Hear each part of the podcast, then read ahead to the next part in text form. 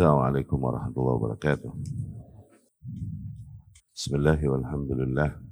Wassalatu wassalamu ala rasulillah. Wa ala alihi wa ashabihi wa man wala amma ba'd. Ikhwati rahimakumullah. Materi yang kami persiapkan, kami beri judul untuk, kami beri judul, Kenalilah Musuhmu. Dan materi ini terdiri dari bab beberapa bab yang menjadi pokok pembahasan. Bab yang pertama, kita akan berbicara tentang mukaddimah. Bab yang kedua, kita akan berbicara tentang Yahudi di dalam Al-Quranul Karim. Bab yang ketiga, kita akan berbicara tentang solusi global dari permasalahan umat. Nulis ya solusi global dari permasalahan umat. Bab yang keempat kita akan berbicara tentang Zionism beserta gaya makarnya. Bab berikutnya kita akan berbicara tentang Syiah, sejarah dan pengkhianatannya. Bab berikutnya kita akan berbicara tentang loyalitas Syiah kepada Zionis. Berikutnya kesaksian US dan Israel tentang Hamas. Berikutnya, pernyataan cinta para tokoh Hamas kepada Syiah dan permusuhannya terhadap Sunni. Pernyataan cinta para tokoh Hamas terhadap Syiah dan permusuhannya terhadap Sunni. Bab berikutnya, Syiah di Palestina. Bab berikutnya, pernyataan serta tantangan. Demikian kira-kira yang menjadi pokok pembahasan kita dalam kesempatan kali ini. Maka kita mulai materi kita. Bismillah. Ya. Mukaddimah. Ya. Ya. Orang-orang beriman pasti teriris melihat apa yang terjadi pada saudara-saudaranya di Palestina. Dari pembunuhan, pembantaian, penghancuran fasilitas-fasilitas umum, dan lain-lain. Fitrah seorang muslim pastilah tersentuh dan tersakiti melihat kondisi demikian yang terjadi pada saudara-saudaranya. Itu adalah hal yang kita sama-sama sepakati. Diriwayatkan oleh Imam Bukhari rahimahullah dan Imam Muslim dengan sanadnya dari Nu'man bin Bashir radhiyallahu anhu Rasul bersabda sallallahu alaihi wasallam Masalul mu'minina fi tawaddihim wa tarahumihim wa ta'atufihim kamasalil jasad إذا اشتكى منه عضو تداعى له سائر الجسد بالسهر والهما perumpamaan para kaum mukminin dalam saling mengasihati, mengasihani, mengasihi dan mencintai di antara mereka, perumpamaan mereka bagaikan satu tubuh yang apabila tersakiti salah satu anggota tubuhnya, niscaya anggota tubuh yang lain akan merasakan sakitnya dengan tidak bisa tidur dan dengan demam. Namun ketahuilah, sering kali kita tidak dapat membedakan permasalahan antara kepedulian kita, antara kasih sayang kita kepada warga Palestina dan antara apa yang kita harusnya lihat dan nilai dengan akal sehat kita. Membacanya, apa yang harus kita baca dari kejadian-kejadian yang terjadi dengan akal sehat, wahyu, dan bukti, juga bimbingan para ulama. Maka haruslah dibedakan antara apa yang kita rasakan, antara apa yang kita prihatinkan kepada para keluarga kita dan saudara kita di Palestina, dengan apa yang kita akan komentari kelak tentang pergerakan perlawanan yang terjadi di sana yang dibawakan oleh kelompok Hamas. Itu adalah dua hal yang berbeda. Duka untuk Palestina adalah sesuatu yang insya Allah nilai nilai kemanusiaan memiliki kesepakatan yang sama di situ. Bahkan para kafir pun berduka dan bersimpati kepada warga Palestina berharap terhentinya duka mereka, berharap terhentinya musibah dan bencana kemanusiaan yang menimpa mereka. Namun membaca permasalahan yang terjadi demi mencari solusinya, itu adalah hal lain.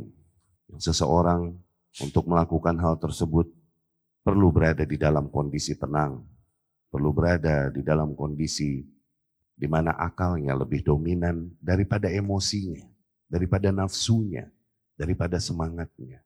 Dan kemudian ketahuilah bahwa teriakan-teriakan, syiar-syiar, slogan-slogan perjuangan sporadis yang tidak sesuai dengan tuntunan yang datang dari kitabullah dan sunnah Rasul sallallahu alaihi wasallam bagaimanapun tidak akan dapat menjadi solusi bagi permasalahan umat. Emosi dan tangisan dan teriakan pembelaan bagaimanapun bukan solusi. Ya, itu bentuk kepedulian dan cinta kita kepada sesama muslim. Benar, menangislah. Semoga tangisan dan duka kita pun menjadi nilai pahala yang kelak menguntungkan bagi kita di hari perhitungan kelak. Namun apakah emosi dan tangisan tersebut adalah solusi? Tidak, bukan itu solusinya. Orang-orang beriman meyakini bahwa yang menjadi solusi bagi setiap permasalahan adalah akal sehat yang dibimbing oleh wahyu yang datang dari kitab dan sunnah. Demikian bahkan konsekuensi keimanan seorang muslim terhadap Allah dan Rasulnya sallallahu alaihi wasallam. Sungguh lengkap bimbingan dan petunjuk yang telah disampaikan oleh Allah subhanahu wa ta'ala melalui Rasulnya sallallahu alaihi wasallam. Dan bahkan apa yang terjadi di era kita terhadap negeri-negeri kaum muslimin pun telah diberikan gambarannya oleh Rasulullah sallallahu alaihi wasallam dan telah disampaikan solusinya. Diriwayatkan Imam Ahmad rahimahullah dan Imam Abu Dawud dengan sanadnya dari Thauban Maula Rasulullah sallallahu alaihi wasallam. Rasul bersabda, "Yushikul umamu an tada'a alaikum." Hampir datang sebuah masa di mana umat-umat yang ada akan menyerang kalian kama tada'al akalatu ila qas'atiha sebagaimana para hewan buas menyerang dan menggerogoti hewan buruannya. Faqala qail, seseorang berkata, Wa min qillatin nahnu yawma idzin. Mengapa demikian ya Rasulullah? Apakah dikarenakan jumlah kita, yakni kaum muslimin pada saat itu sedikit? Qal Rasul berkata, bal antum yawma idzin kathir. Justru kalian di hari itu kelak berada dalam jumlah besar, jumlah yang banyak. Walakinnakum hutha ka sayil. Namun banyaknya kalian hanyalah bagai buih buih-buih yang ada di lautan. Min suduri aduwikumul mahabata minkum. Dan sungguh Allah akan menghilangkan dari hati-hati musuh kalian rasa takut, rasa gentarnya terhadap kalian. Walayakdifannallahu fi qulubikumul wahn. Dan Allah akan timpakan kepada hati kalian penyakit al-wahn. Qalu wa mal wahnu ya Rasulullah? Apakah wahan tersebut ya Rasulullah? Qal, Rasul berkata, hubbud dunya wa karahiyatul maut. Wahan adalah mencintai dunia dan begitu benci kepada kematian.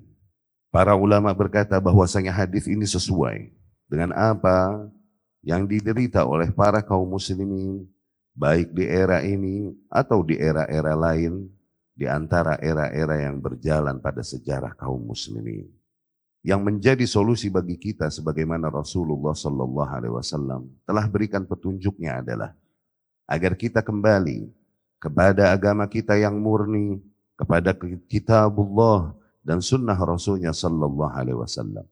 Agar kita kembali kepada hidayah yang hakiki hidayah yang hak yaitu konsep dan metode beragama sebagaimana datangnya dari Rasul Sallallahu Alaihi Wasallam dan para salafus saleh radhiyallahu anhum. Para sahabat beragama yang Allah sendiri mengarahkan kita terhadap nilai itu di dalam firman-Nya. Allah berfirman, "Fa in amanu bimithli ma amantum bihi faqad ihtadaw." Dan apabila mereka telah beriman sebagaimana kalian beriman, lihat diturunkan ayat ini kepada Rasulullah sallallahu alaihi wasallam dan kemudian diarahkan maknanya kepada para sahabat. Dan apabila mereka telah beriman, sebagaimana kalian beriman, yakni Rasul dan para sahabat. Apabila konsep keimanan mereka sama seperti konsep keimanan kalian Rasul dan para salafus saleh radhiyallahu anhum faqadih tadau maka sungguh mereka telah berada di atas petunjuk yakni petunjuk yang hak yang datangnya dari Allah Subhanahu wa taala wa in tawallau namun apabila mereka berpaling yakni berpaling dari sebagaimana konsep beriman kalian fa innamahum fi syiqaq sesungguhnya mereka berada di dalam perselisihan fasayakfikahumullah maka sungguh Allah akan menjagamu dari mereka. Cara beriman dan beragama, cara bermindset, mereka lah, yakni para salafus saleh yang menjadi petunjuk dan agama yang hakiki, yang murni, yang menjadi solusi bagi permasalahan umat di setiap zaman. Diriwayatkan Imam Ahmad dan Abu Dawud rahimahumullah dengan sanadnya dari Ibnu Umar radhiyallahu anhuma Aku mendengar Rasulullah sallallahu alaihi wasallam bersabda, "Idza tabaya'tum bil 'inah al-baqar wa raditum biz-zar' wa taraktumul jihad." Apabila kalian mulai melakukan jual beli dengan cara inah, kemudian kalian begitu mengikuti ekor-ekor sapi dan kemudian begitu kalian meridhoi ladang-ladang kalian, kemudian dikarenakan hal tersebut kalian meninggalkan jihad di jalan Allah sallallahu alaikum zulla. Niscaya Allah akan timpakan ke atas kalian keterhinaan. La yanzi'uhu. Yang tidak akan Allah angkat keterhinaan tersebut. Hatta tarji'u ila dinikum. Sehingga kalian kembali kepada agama kalian. Lihat betapa kecintaan kita kepada nilai-nilai duniawi. Dari perdagangan-perdagangan, cara berusaha yang diharamkan, kemudian dari ladang-ladang, kan ini nikmat-nikmat duniawi, semuanya membuat manusia dari melengah dari jihad, yang di jihad yang hak, sebagaimana terpenuhi syarat-syarat kaidah-kaidah jihad di dalamnya, maka niscaya Allah timpakan ke atas hati kita, ke atas kita keterhinaan, yang keterhinaan itu takkan Allah angkat kembali dari kita sampai kita kembali kepada agama kita. Ya ini agama yang hak. Agama sebagaimana datang awalnya dari Rasul Sallallahu Alaihi Wasallam dan diterapkan oleh para salafus saleh.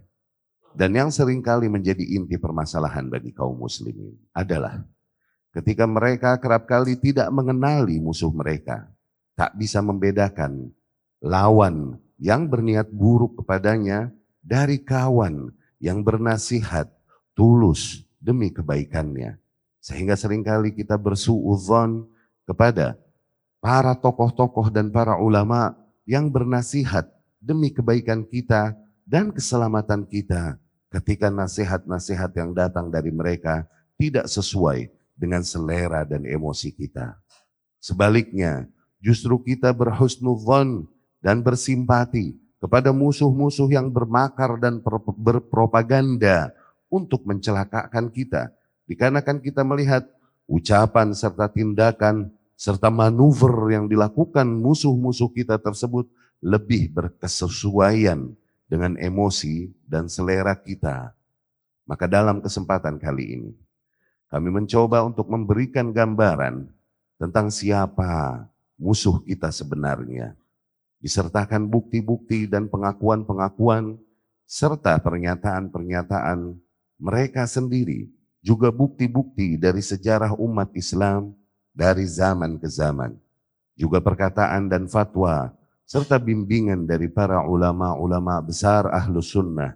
Kemudian juga kami akan sampaikan hakikat perkara yang terjadi dari apa yang dituduhkan kepada diri kami akhir-akhir ini baik di media-media sosial atau di mana pun, ketahuilah, sungguh tidaklah kami mempersiapkan materi ini kecuali dengan memohon petunjuk Allah Subhanahu wa Ta'ala dan melakukan istikharah selama beberapa minggu dikarenakan kami khawatirkan niat dan ketulusan niat ketulusan kami bagi Allah Subhanahu wa taala dan bagi agamanya dari nasihat yang kami sampaikan ini.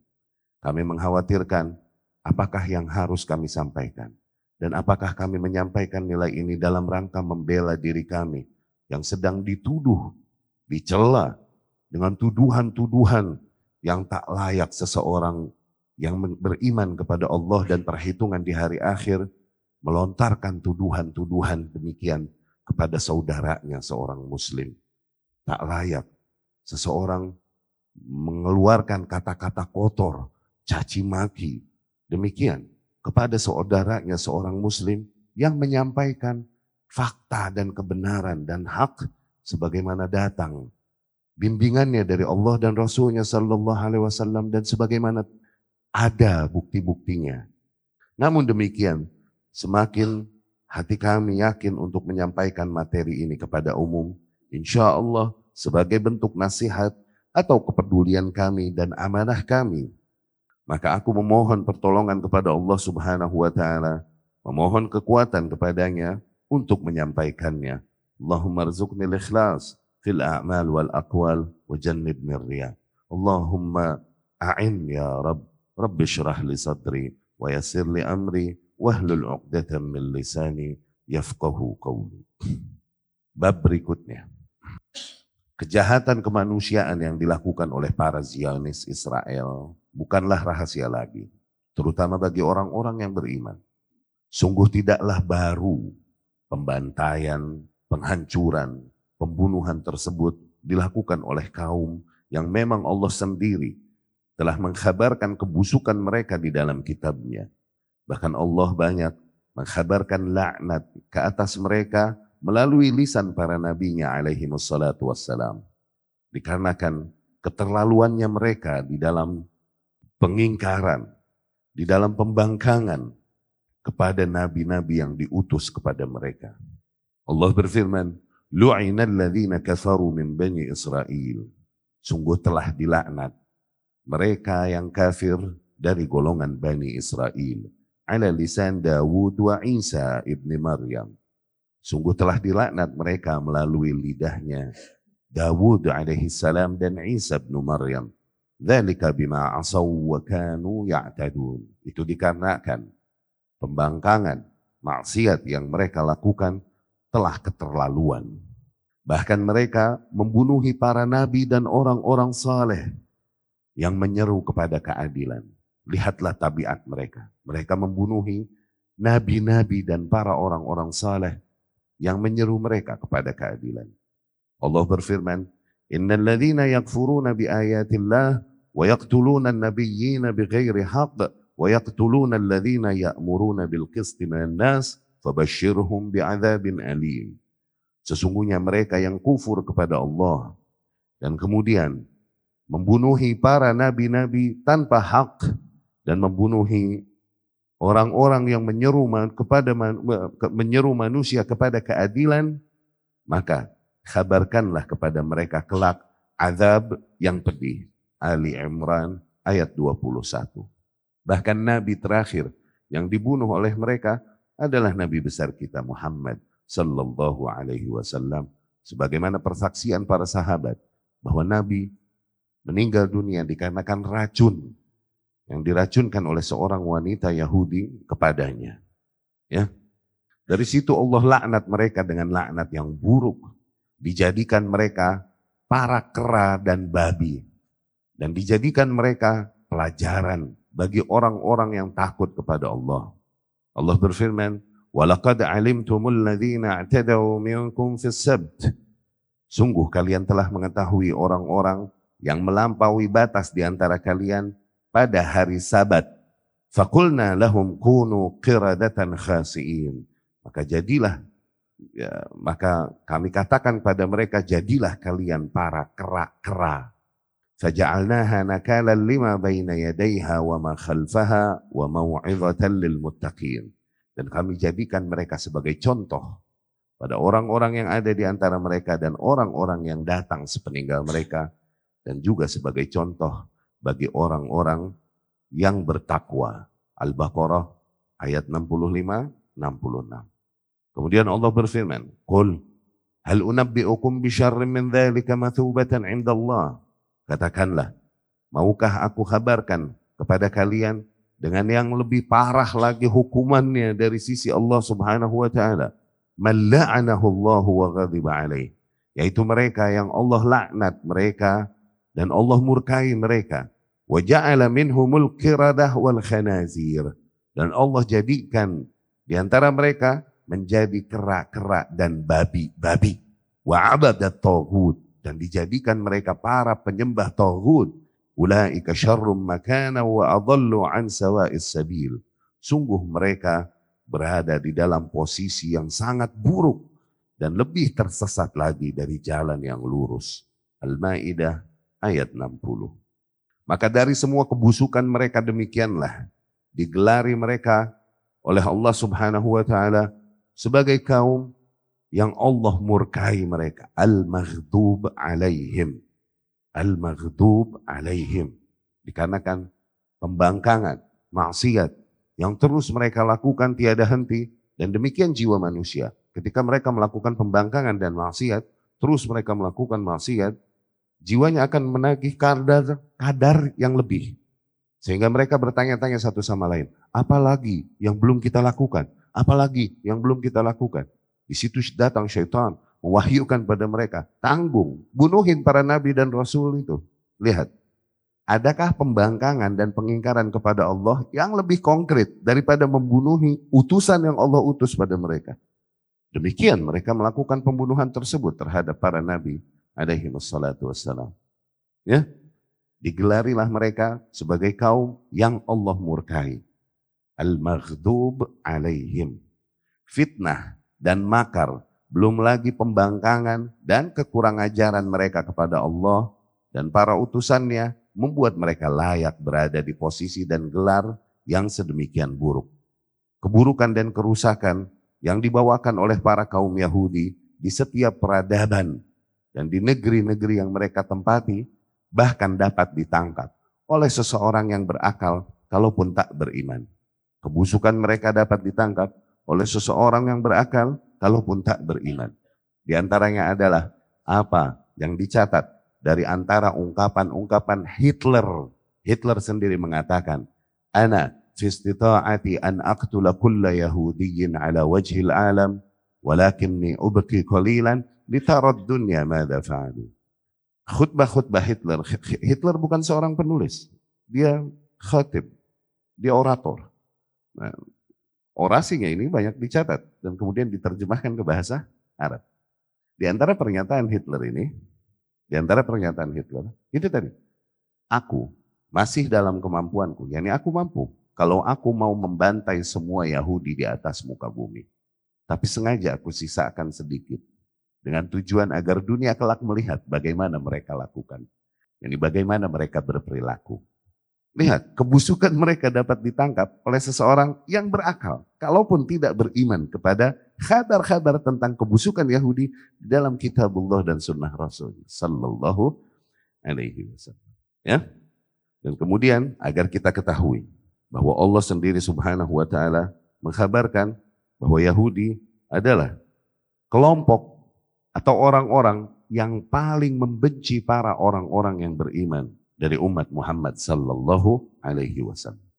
Allah berfirman, "La tajidanna ashaddan nasi adawatan lil ladzina amanu yahud." Sungguh, kalian akan temukan orang-orang yang paling keras permusuhannya kepada orang-orang yang beriman adalah dari golongan orang-orang Yahudi. Walladzina asyraku. Kemudian dari orang-orang yang syirik kepada Allah Subhanahu wa taala.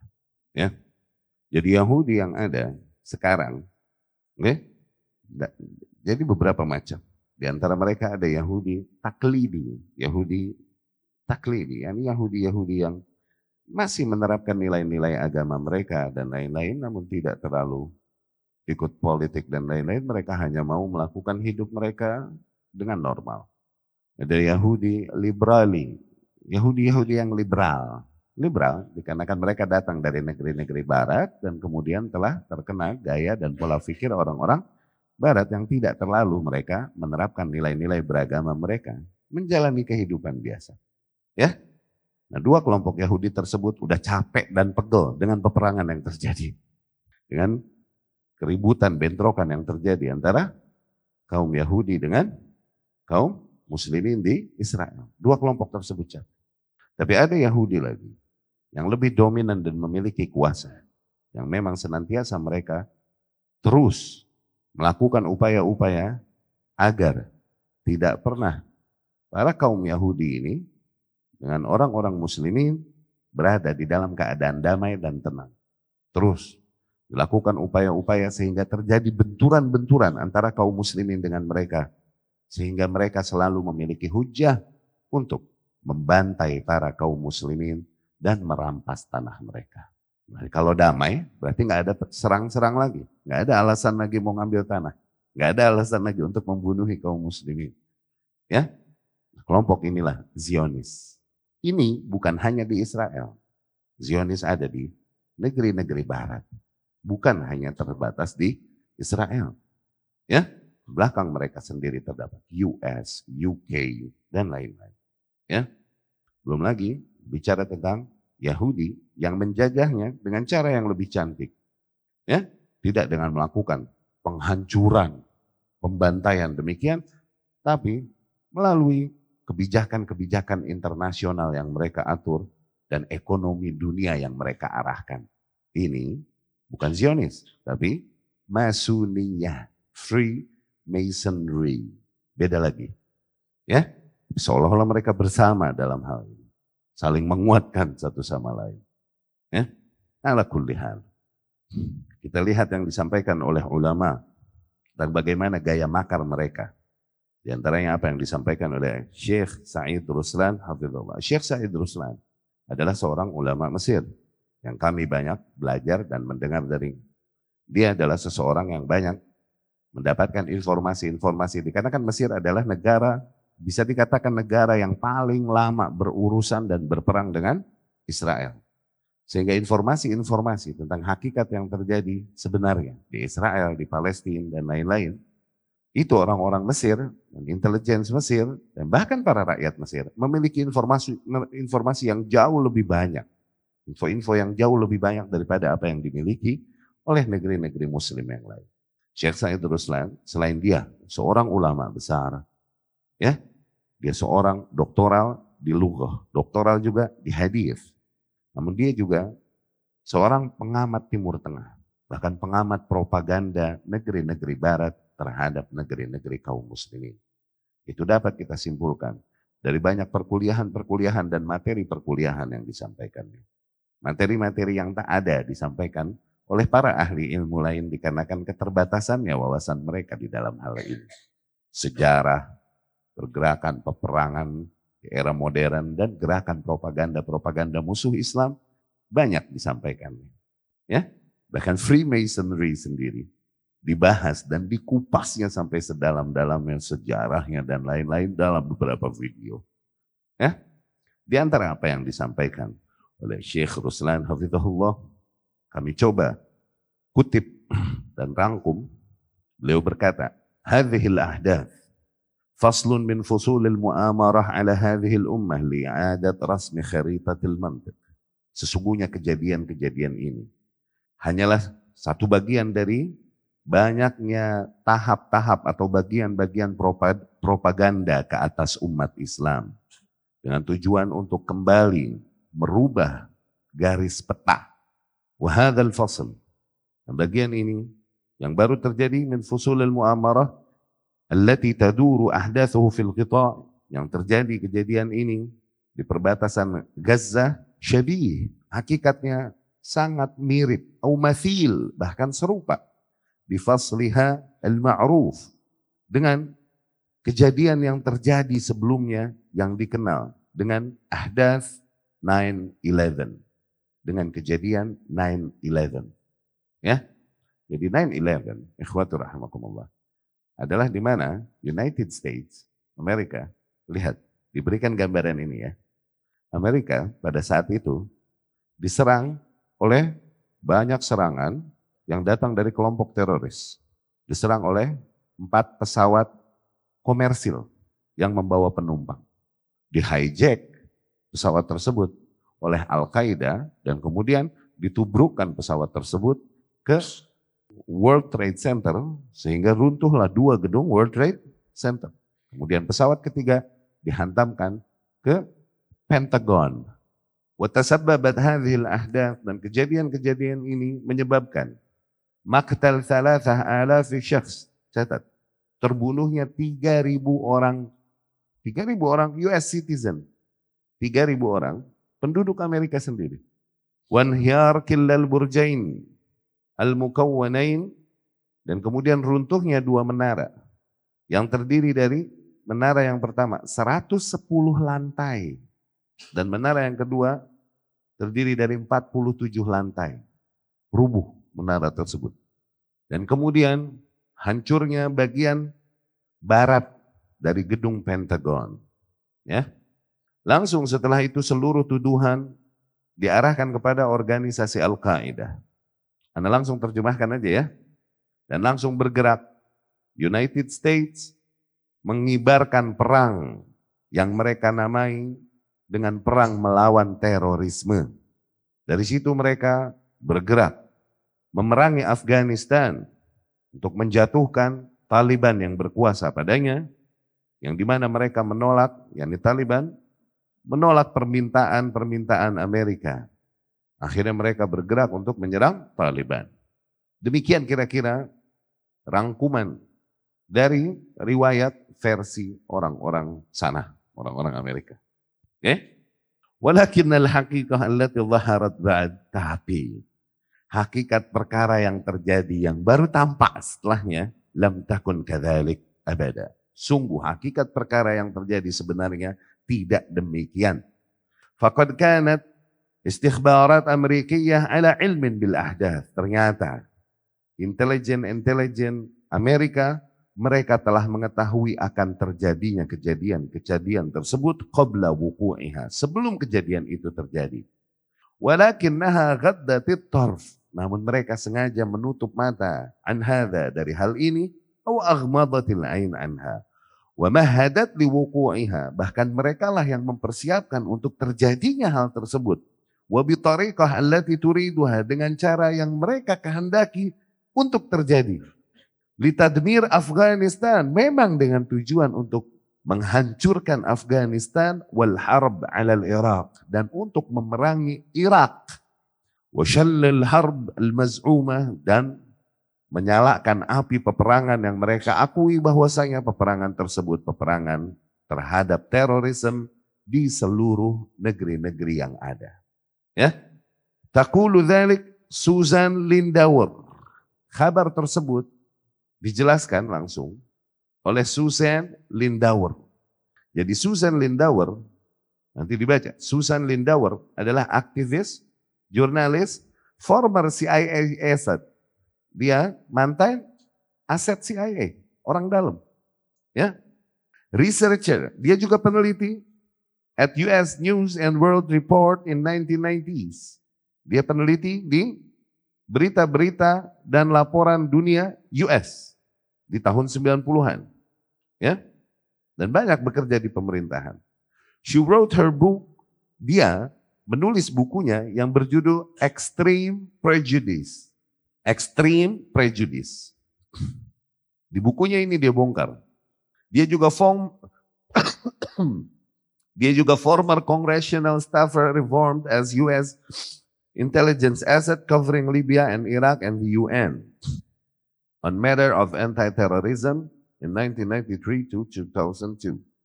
Dia juga mantan staff Kongres ya di bagian US Intelligence Asset yang mencakup daerah Libya dan Irak di United Nations ya di PBB Ya. Susan Lindauer ini berkata, dia yang bekerja sebagai salah satu anggota istihbarat intelligence Amerika, qaddamat taqarir ilaiha tuhadzir min ihtimal wuku' hajamat bitairat. Ia telah memberikan peringatan-peringatan kepada badan intelijen akan kemungkinan terjadinya serangan dengan pesawat-pesawat terhadap gedung World Trade Center di New York pada tanggal 9 September tersebut tahun 2001. Wahadzarat aidan dan juga dia telah memperingatkan minal mu'ana dari keburukan-keburukan dan kerusakan-kerusakan allati satantij yang kelak akan terjadi an ghazwil Iraq dari memerangi Irak. Walakin idarah Bush as-saghir tapi memang pemerintahan Bush Junior kanat kama taqul al-katibah musammimah ala ihtilal al-Iraq. Memang pemerintahan Bush Junior sudah sangat yakin dan berkeras untuk memerangi Irak. Sawa thabat imtilakuhul asliha dimar syamil am lam yathbut. Baik, terbukti Irak memiliki senjata pemusnah massal ataupun tidak terbukti. Walidzalika tanakkarat laha al-istikhbarat al-amrikiyah syakkakat wizarat al-adl fi salamat quwaha al-aqliyah. Thumma tuqilat akhirnya dipenjaralah Susan Lindauer am arba'ah wa alfain tahun 2004 wa wujihat lahu tuhmah dan dituduhkan kepadanya tuduhan-tuduhan yang dibuat-buat. Semua wudi'at fi musihah al-amrad. Kemudian setelah itu Susan Lindauer dimasukkan ke rumah sakit jiwa dakhil kaidah askariyah ya di rumah sakit rumah sakit militer yang ada wahtu jizat bimujab qanun al-patriot dan dengan undang-undang patriot ditahan dia limudda khamas sanawat ditahan selama lima tahun mindun taujih ayyatuhmah tanpa dituduh dengan tuduhan apa pun kepadanya au muhakamah dan tanpa diadili. Ya. Wa allafat Linda. Linda yakni Susan Lindauer ini menyusun bukunya yang mengisahkan tentang pengalamannya yang terjadi. Wa nasyarathu fil wilayat al mutahidah. Dan disebarkan bukunya tersebut di US sendiri. Wa kasyafat fihi asrar hajamat al hadi ashar. Dia mengungkap rahasia-rahasia kejadian 9-11.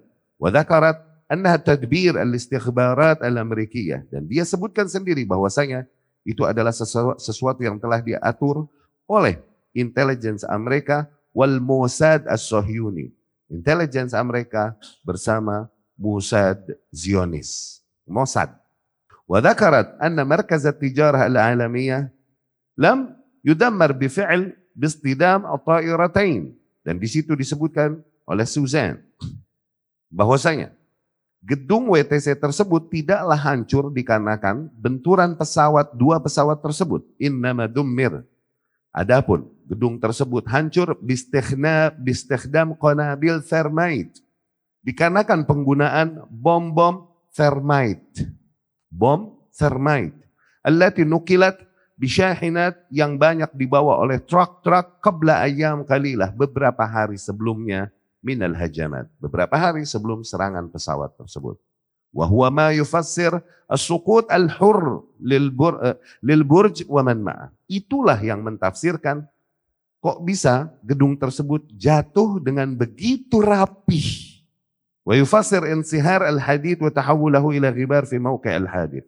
Kok bisa besi-besi gedung yang ada kok hancur dengan mudah dan jatuhnya begitu rapi, yakni terlalu cantik untuk hancurnya sebuah gedung dari sebuah serangan harus jatuhnya ke sono kah, sono kah, sono kah, begitu. Ini jatuhnya cakep kayak gedung yang kalau lagi diledakin, cakep jatuhnya ke bawah. It's too good to be true. Terlalu cantik, terlalu bagus untuk jadi nyata. Okay? Waqad akkada riwayataha al-ma'had al-watani lil ma'ayir wa teknologia.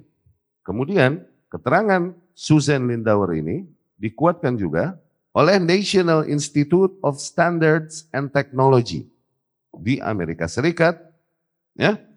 Dan buku Susan Lindauer ini telah diterjemahkan ke bahasa Arab dan mudah didapatkan di internet. Siapa pun aku nasihati untuk membacahi, membaca dan memahaminya. Mau lihat bahasa Arabnya judulnya Indama tusbih al-haqiqah. Indama tusbihu al-haqiqah khiyana ketika hakikat perkara menjadi sebuah khianat. Sebuah pengkhianat. Itu bukunya di dalam bahasa Arab. Kemudian Syekh Ruslan berkata, Ma ashbahal laylah bil bariha. Sungguh betapa serupa kali ini dengan yang kemarin. Faslul mu'amarat allati yajri fi Filastin al-muhtallah wa fi qita' khasah istintaj li fasl al-hadi ashar min September. Sesungguhnya aksi propaganda yang terjadi di Palestina yang dijajah, khususnya di perbatasan Gaza, adalah istinsah di faslil hadi ashar min September. Adalah tiruan serupa dari kejadian 9-11. Ghaddat istikhbarat al-ihtilal at-tarf. Di mana?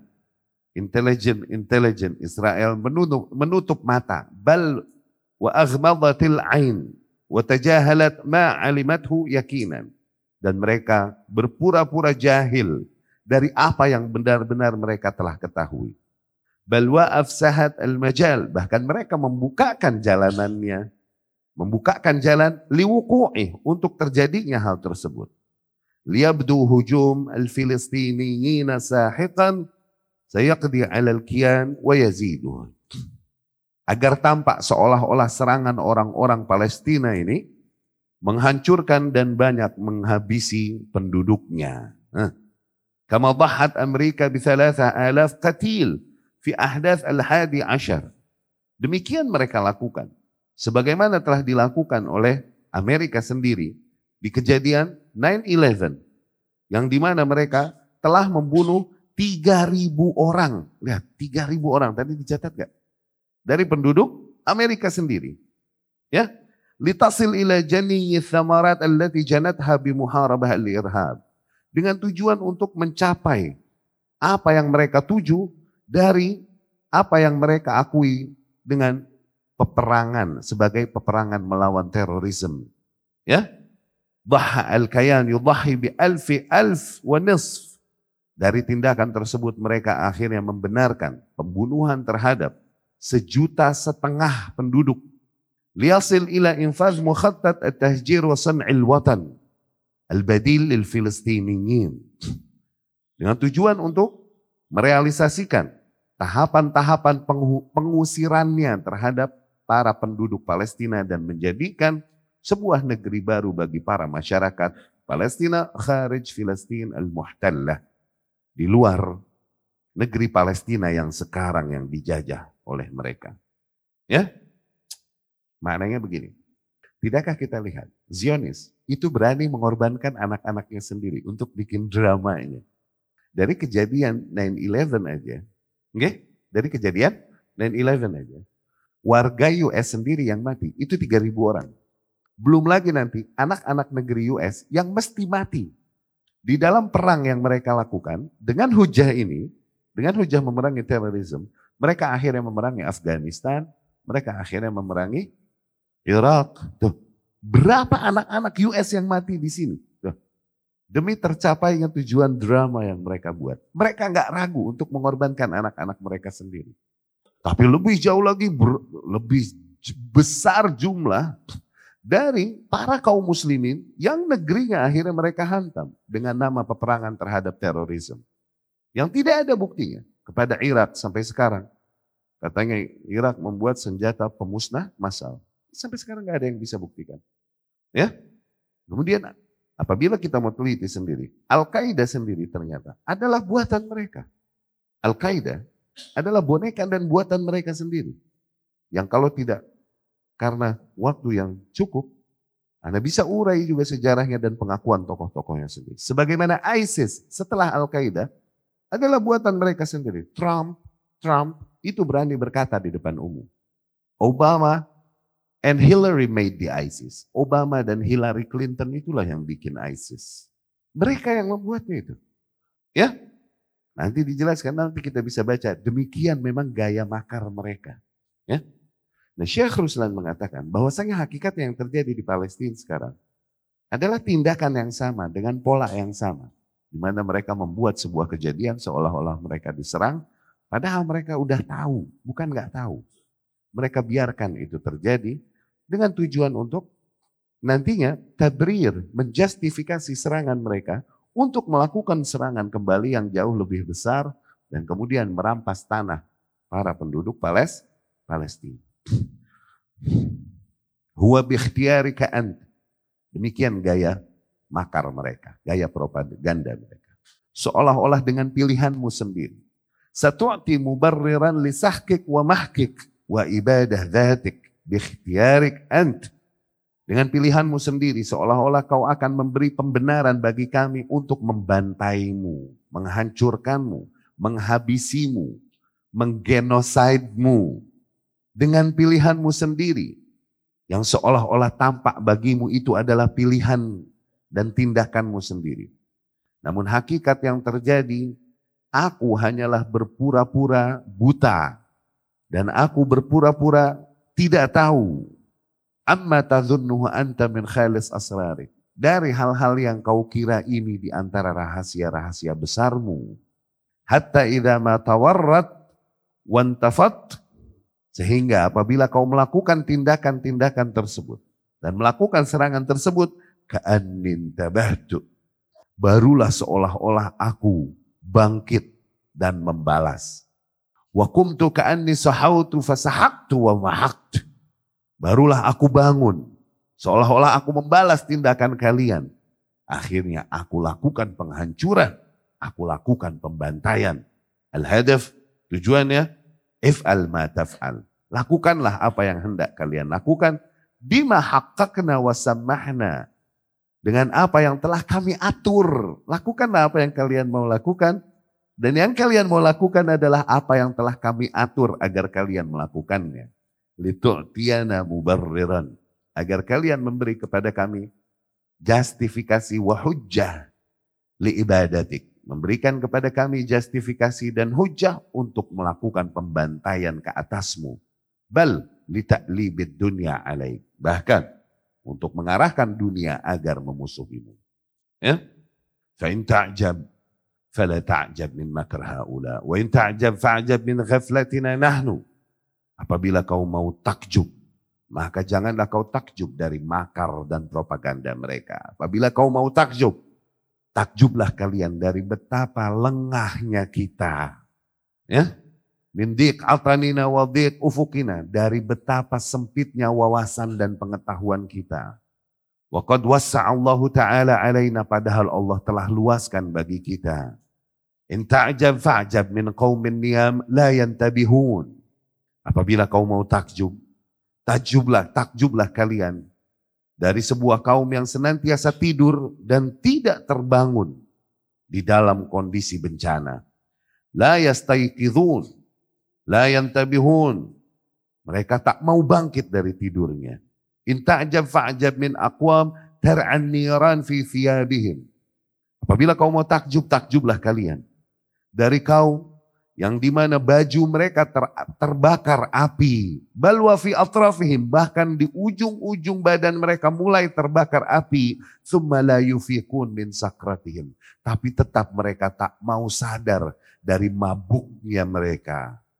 Wala yantabihun mimma hum fih dan tetap tak mau mereka bangkit dan bangun dari kondisi yang mereka berada di dalamnya. Wala ya'talifun wala yattahidun. Masih mereka tak mau mulai menyatukan gerakan wala 'alal haq yajtami'un. Tak mau mereka bersatu di atas hak, yakni di atas kitabullah dan sunnah Rasul. Baddadat thawratuhum ahwa'ahum. Thawratihim ahwa'ahum. Huwa masyru'ul gharb as-salibi yuharrikuhul masyru' as-sahyuni. Demikian hakikatnya proyek barat salibis yang digerakkan oleh para kaum Zionis. Wa kullu dhalika min, min ajli insya' al-haikal al-thalith. Dan semua tujuan mereka melakukan hal tersebut adalah agar mereka mendirikan haikal ketiga. Liannahu la ya'ti masyru'uhum illa bi insya'ih. Dikarenakan seluruh program mereka tidak dapat mereka jalankan kecuali dengan mendirikan haikal tersebut. Yaz'amun dan mereka mengatakan bahwasanya haikal tersebut tahtal masjidil aqsa. Itu berada di bawah masjid al-aqsa. Kenapa mereka ngotot mau ngambil itu? Mereka mau membangun lagi haikal Sulaiman. Dan haikal Sulaiman, spotnya itu ada di bawah masjidil aqsa, kata dia orang. Lihat, dari situ mereka mengupayakan sebisa mungkin untuk mengambil alih daerah tersebut Al-Quds dengan tujuan untuk menghancurkan Al-Quds dan membangun kembali Haikal Sulaiman tersebut. Haikal yang ketiga. Gitu. Ya. Faidan la budda min izalatil Masjidil Aqsa. Maka harus kita menghancurkan Masjidil Aqsa. Madinatul Rabb. La budda an tuharrar min a'da'ir Rabb. Kotaknya Tuhan itu harus dibebaskan dari para musuh Tuhan. Fiha illa abna. Sehingga tidaklah berdiam di sana, tidaklah tinggal di kota tersebut kecuali anak-anak Yakub, yakni Bani Israel. Liajli bina al-haikal al-thalith litadafur ala al-aqidah bihi liqudum Masih. Nah, tujuan agar mereka mendirikan haikal ketiga tersebut dan mempersiapkan kedatangan Al-Masih. Masih yang mereka yakini. Mereka meyakini akan kedatangan Al-Masih. Dan mereka meyakini bahwa mereka mesti mempersiapkan kedatangan Masih dengan mendirikan haikal Sulaiman tersebut. Ya? Innahul Masih Dajjal. Namun hakikatnya Al-Masih yang mereka tunggu bukan Isa Al-Masih. Tapi Al-Masih Ad-Dajjal. Yang banyak dikhabarkan bahwasanya Dajjal kelak datang dan diikuti oleh para orang-orang Yahudi. Ya. Kalau min taqsim al-mantiqah ila duwailat taifiyah mutanazi'ah mutanahirah mutaqatilah mutamaddidah mutanafirah muba'thirah wa huwa alladhi 'urifa bimashru' yakuna. Ya. Nah, mereka berkata, kita harus memecah belah daerah tersebut menjadi negeri-negeri kecil Bahkan menjadi daerah-daerah yang dikuasai oleh kelompok-kelompok yang saling berperang satu sama lain. Saling membunuhi, saling menghancurkan satu sama lain. Demikianlah proyek yang dikenal dengan nama proyek proyek Yakona. Ya ini Barat ini biasa bahasa kita ini Davide et Impera. Pernah dengar? Pecah bangun. Ini satu negara kuat, diserang susah. Gimana caranya? Pecah belah dulu bikin kelompok-kelompok yang ada saling bersatu sama lain. Nah, ini lebih mudah di, diberesin. Karena tidak ada kesatuan pada mereka. Sehingga dengan mudah dihajar dan kemudian disedot apa yang mereka mau sedot dari kekayaan alamnya dan kepentingan-kepentingannya di situ. Ya. Qultu la budda min ajli al-wusul ilaihi min ihdath al-fawda al-khallaqah. Maka untuk sampai kepada tujuan mereka tersebut, menguasai tanah Palestina, dan sekitarnya, mereka harus menjadikan dulu fauda khalaqah. Fauda khalaqah yang pernah kita jelaskan juga waktu di Khawarij Merah Jambu itu. Ya, fauda khalaqah ini creative chaos. Creative chaos. Jadi sebuah tatanan, kalau udah menjadi sebuah tatanan order, tapi tidak menguntungkan, dihancurin dulu. Dibikin dulu hancur, berantem satu sama lain, baru dikuasai dan ditatan baru.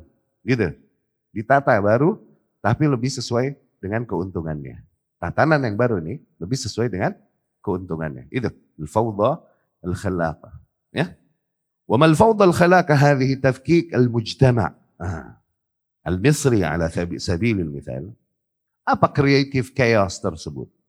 Adalah taktik untuk memecah belah masyarakat. Contohnya misal masyarakat Mesir memecah belah masyarakatnya sehingga masyarakatnya saling berperang satu sama lain, thumma i'adah tarkibi. Kemudian setelah dipecah belah tersebut disusun kembali alal ajnidah as-sahyu as-salibiyah. Disusun kembali sesuai dengan selera kaum Sahyuni dan Salibi tersebut. Ya. Di bawah militer dan pengawasan kaum Sahyuni, kaum Zionis dan Salibis tersebut. Hadhihi hiya al-fawda al-khallaqah. Demikianlah kira-kira gambaran tentang al-fawda al-khallaqah. Ya. Tentang creative chaos. Ya. Kemudian lihat di sini, pembantaian Israel terhadap para kaum muslimin Palestina terus berlanjut setiap tahun. Dimulai sejak 1948.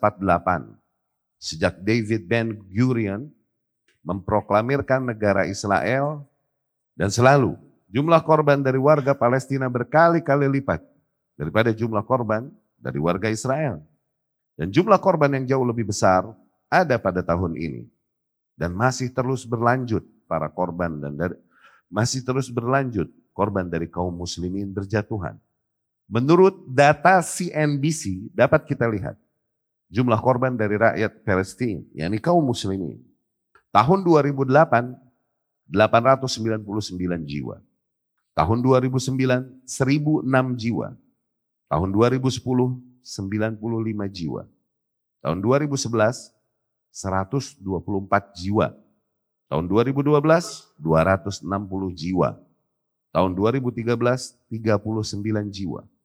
Tahun 2014 2329 jiwa. Tahun 2015 174 jiwa. Tahun 2016 109 jiwa. Tahun 2017 77 jiwa. Tahun 2018 300 jiwa. Tahun 2019 138 jiwa. Tahun 2020 30 jiwa. Tahun 2021 349 jiwa. Tahun 2022 191 jiwa. Dan tahun 2023 ini masih terus berlanjut. Sampai hari ke-37 kemarin perang, pada 12 November 2023, warga Palestina yang meninggal dalam konflik ini sudah melampaui 11.200 orang.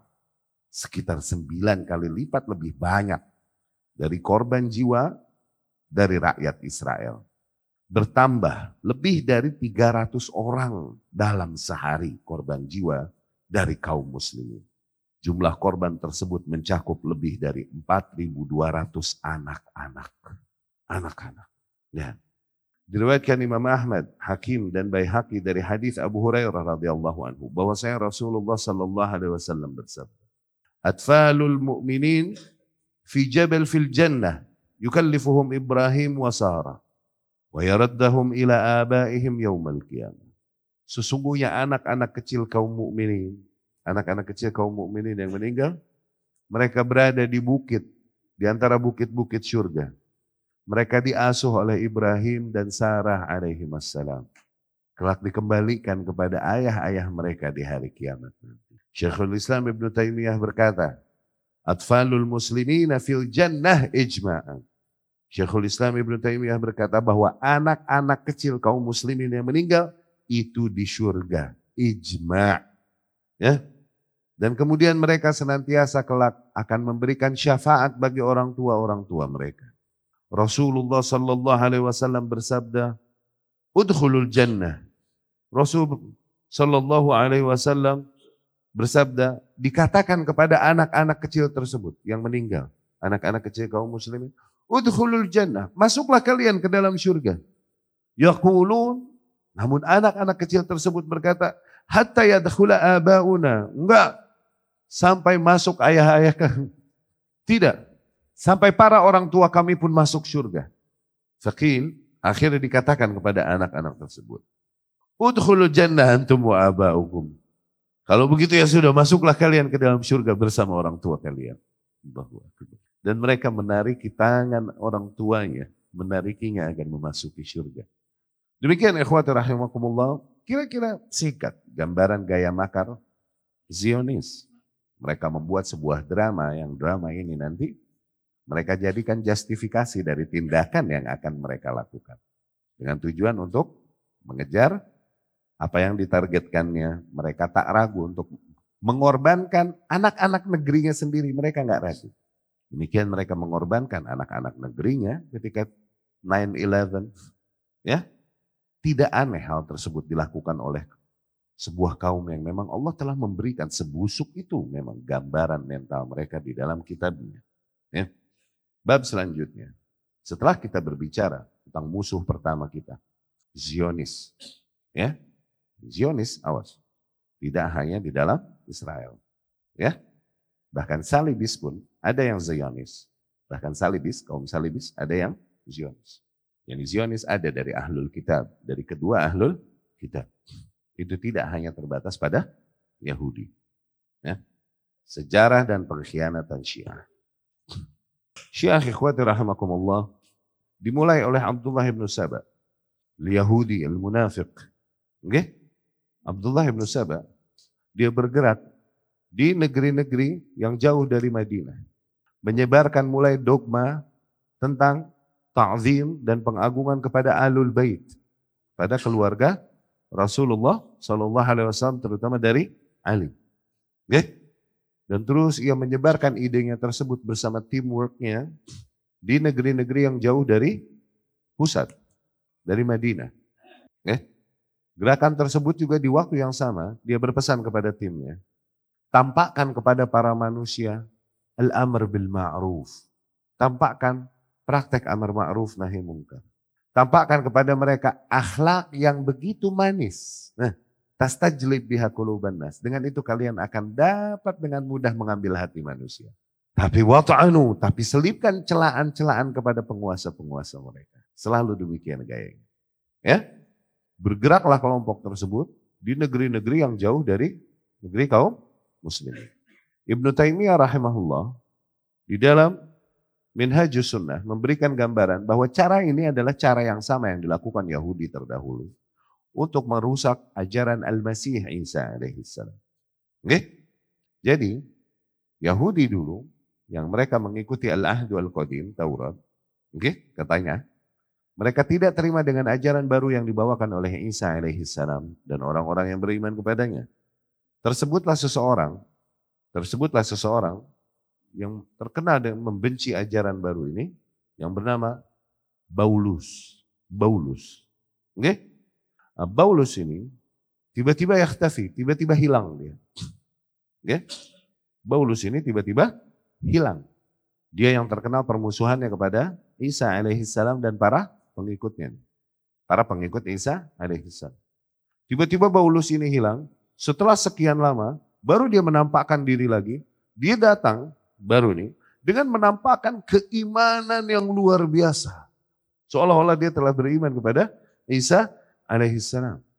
Nah perubahan ini akhirnya dengan itu, dia membuat para manusia terpesona. Yang jadi bahan omongan. Eh tahu nggak lu? Tahu nggak lu si Paulus? Begitu. Akhirnya ketika dia memiliki banyak pengikut, banyak pengikut, barulah dia mulai melakukan makarnya. Sesungguhnya aku diutus oleh Allah dan turun ke atasku kitab yang melengkapi apa yang diturunkan kepada Isa alaihissalam. Tuh, mulai bergeser agamanya Isa alaihissalam. Jadilah Paulus ini nabi setelah Nabi Isa alaihissalam yang membawakan lagi wahyu Allah. Okay? Paulus. Ini dia first pope, paus pertama. Duh, paus pertama ini dia. Dia yang pertama kali membuat ide tentang Trinity, tentang Trinitas. Ya? Akhirnya rusaklah agama Al-Masih dan jadilah agamanya Paulus ini yang baru. Itu awalnya. Metode yang sama mau dicoba dilakukan kepada kaum muslimin. Mereka mau merusak agama kaum muslimin. Nah Abdullah ibn Sabah ini. Ya? Dia bergerak ke negeri-negeri kaum muslimin. Nah, dia lihat paling efektif untuk menggeser kaum muslimin memang dari arah pengagungannya kepada Ahlul Bait. Dari situ dia bergerak di antara negeri-negeri kaum muslimin. Ya. Menyebarkan pengkultusan kepada Ahlul Bait Nabi sallallahu alaihi wasallam dan menyebarkan juga kebencian. Nah, kabar-kabar bahwasanya Abu Bakar, Umar, Utsman ini merampas khilafah dari Ali radhiyallahu dari situlah terbentuklah kelompok tersebut yang mengikutinya. Ternyata tapi tidak bisa sebagaimana merusak agama Isa sebelumnya alaihi salam. Mereka nggak bisa ngerubah itu. Yang ditakdirkan untuk mengikuti arusnya adalah orang-orang yang memang Allah takdirkan penyimpangan ke atas mereka. Akhirnya lama kelamaan terbentuklah sebuah kelompok dengan metode dan dengan konsep akidah yang berbeda dengan yang ada pada para kaum muslimin yang umum berjalan dari Rasul, Khulafaur Rasyidin, para sahabat, tabi'in dan lain-lain. Jadi punya konsep berislam tersendiri yang berbeda. Inilah Syiah. Dan ini selama ini menjadi pisau yang tertancap di punggung umat. Khinjar, masmum, pisau beracun yang tertancap di punggung umat. Melakukan gerakan-gerakan pengkhianatan terhadap umat mereka akan lebih condong kepada musuh-musuh Islam dan tidak ada pembelaan kepada para kaum muslimin. Ya, kecintaan mereka jauh lebih besar kepada Yahudi, kepada musuh-musuh Islam mana pun, Nasrani dan lain-lain. Oke? Dan mereka akan bermakar, melakukan daya upaya apa pun untuk bekerja sama untuk bersama musuh-musuh Islam untuk menghancurkan para kaum muslimin. Ya. Nah, kita bawakan materi ini menggambarkan tentang sepak terjang mereka. Ya. Mereka mengkhianati Ali bin Abi Thalib radhiyallahu anhu. Kemudian mereka mengkhianati Hasan dan Husain radhiyallahu anhum. Ya. Kemudian akhirnya di antara mereka ada yang Antara mereka dia tahu yang bunuh Umar radhiyallahu anhu, Abu Lu'luh. Eh? Abu Lu'luh. Abu Lu'luh ini al-Majusi, padahal Majusi kan. Oke? Dia adalah seseorang yang sangat nekat waktu itu, tinggal di Madinah dan kemudian menusuk Umar radhiyallahu anhu dan dialah yang membunuh Umar. Ini namanya Abu Lu'lu'ah al-Majusi. Kuburannya ini sekarang itu adanya di Iran. Kuburan tersebut jadi Ka'bah di Iran. Ah, oke, okay? Tertulis di kuburan tersebut Makbarah Asy-Syuja, kuburan sang pemberani Abu Lu'lu'ah al-Majusi. Majusi no, agamanya barengan. Ya. Syekhul Islam Ibn Taimiyah rahimahullah berkata, "Ammal fitnah fa inna ma dhaharat fil Islam min asyi'ah fa innahum asasu kulli fitnatin wa syarr." Adapun fitnah-fitnah ini yang ada, sesungguhnya muncul di barisan kaum muslimin dari Syiah. Sesungguhnya mereka adalah sumber setiap fitnah dan keburukan. Ya. Fitnah pertama di antara kaum muslimin adalah terbunuhnya Utsman radhiyallahu anhu. Ya. Demikian juga di antara hasil dari gerakan Sabaiyah Abdullah ibnu Sabah. Jadi Abdullah ibnu Sabah para ulama berkata, dia adalah bapak dari dua kelompok dari dua firqah bid'ah. Dia bapak dari Khawarij, dia bapak dari Syiah. Ya. Jadi Syiah sama Khawarij nih adik kakak. Bapaknya tuh. Siapa ya? Abdullah ibnu Sabah. Ya.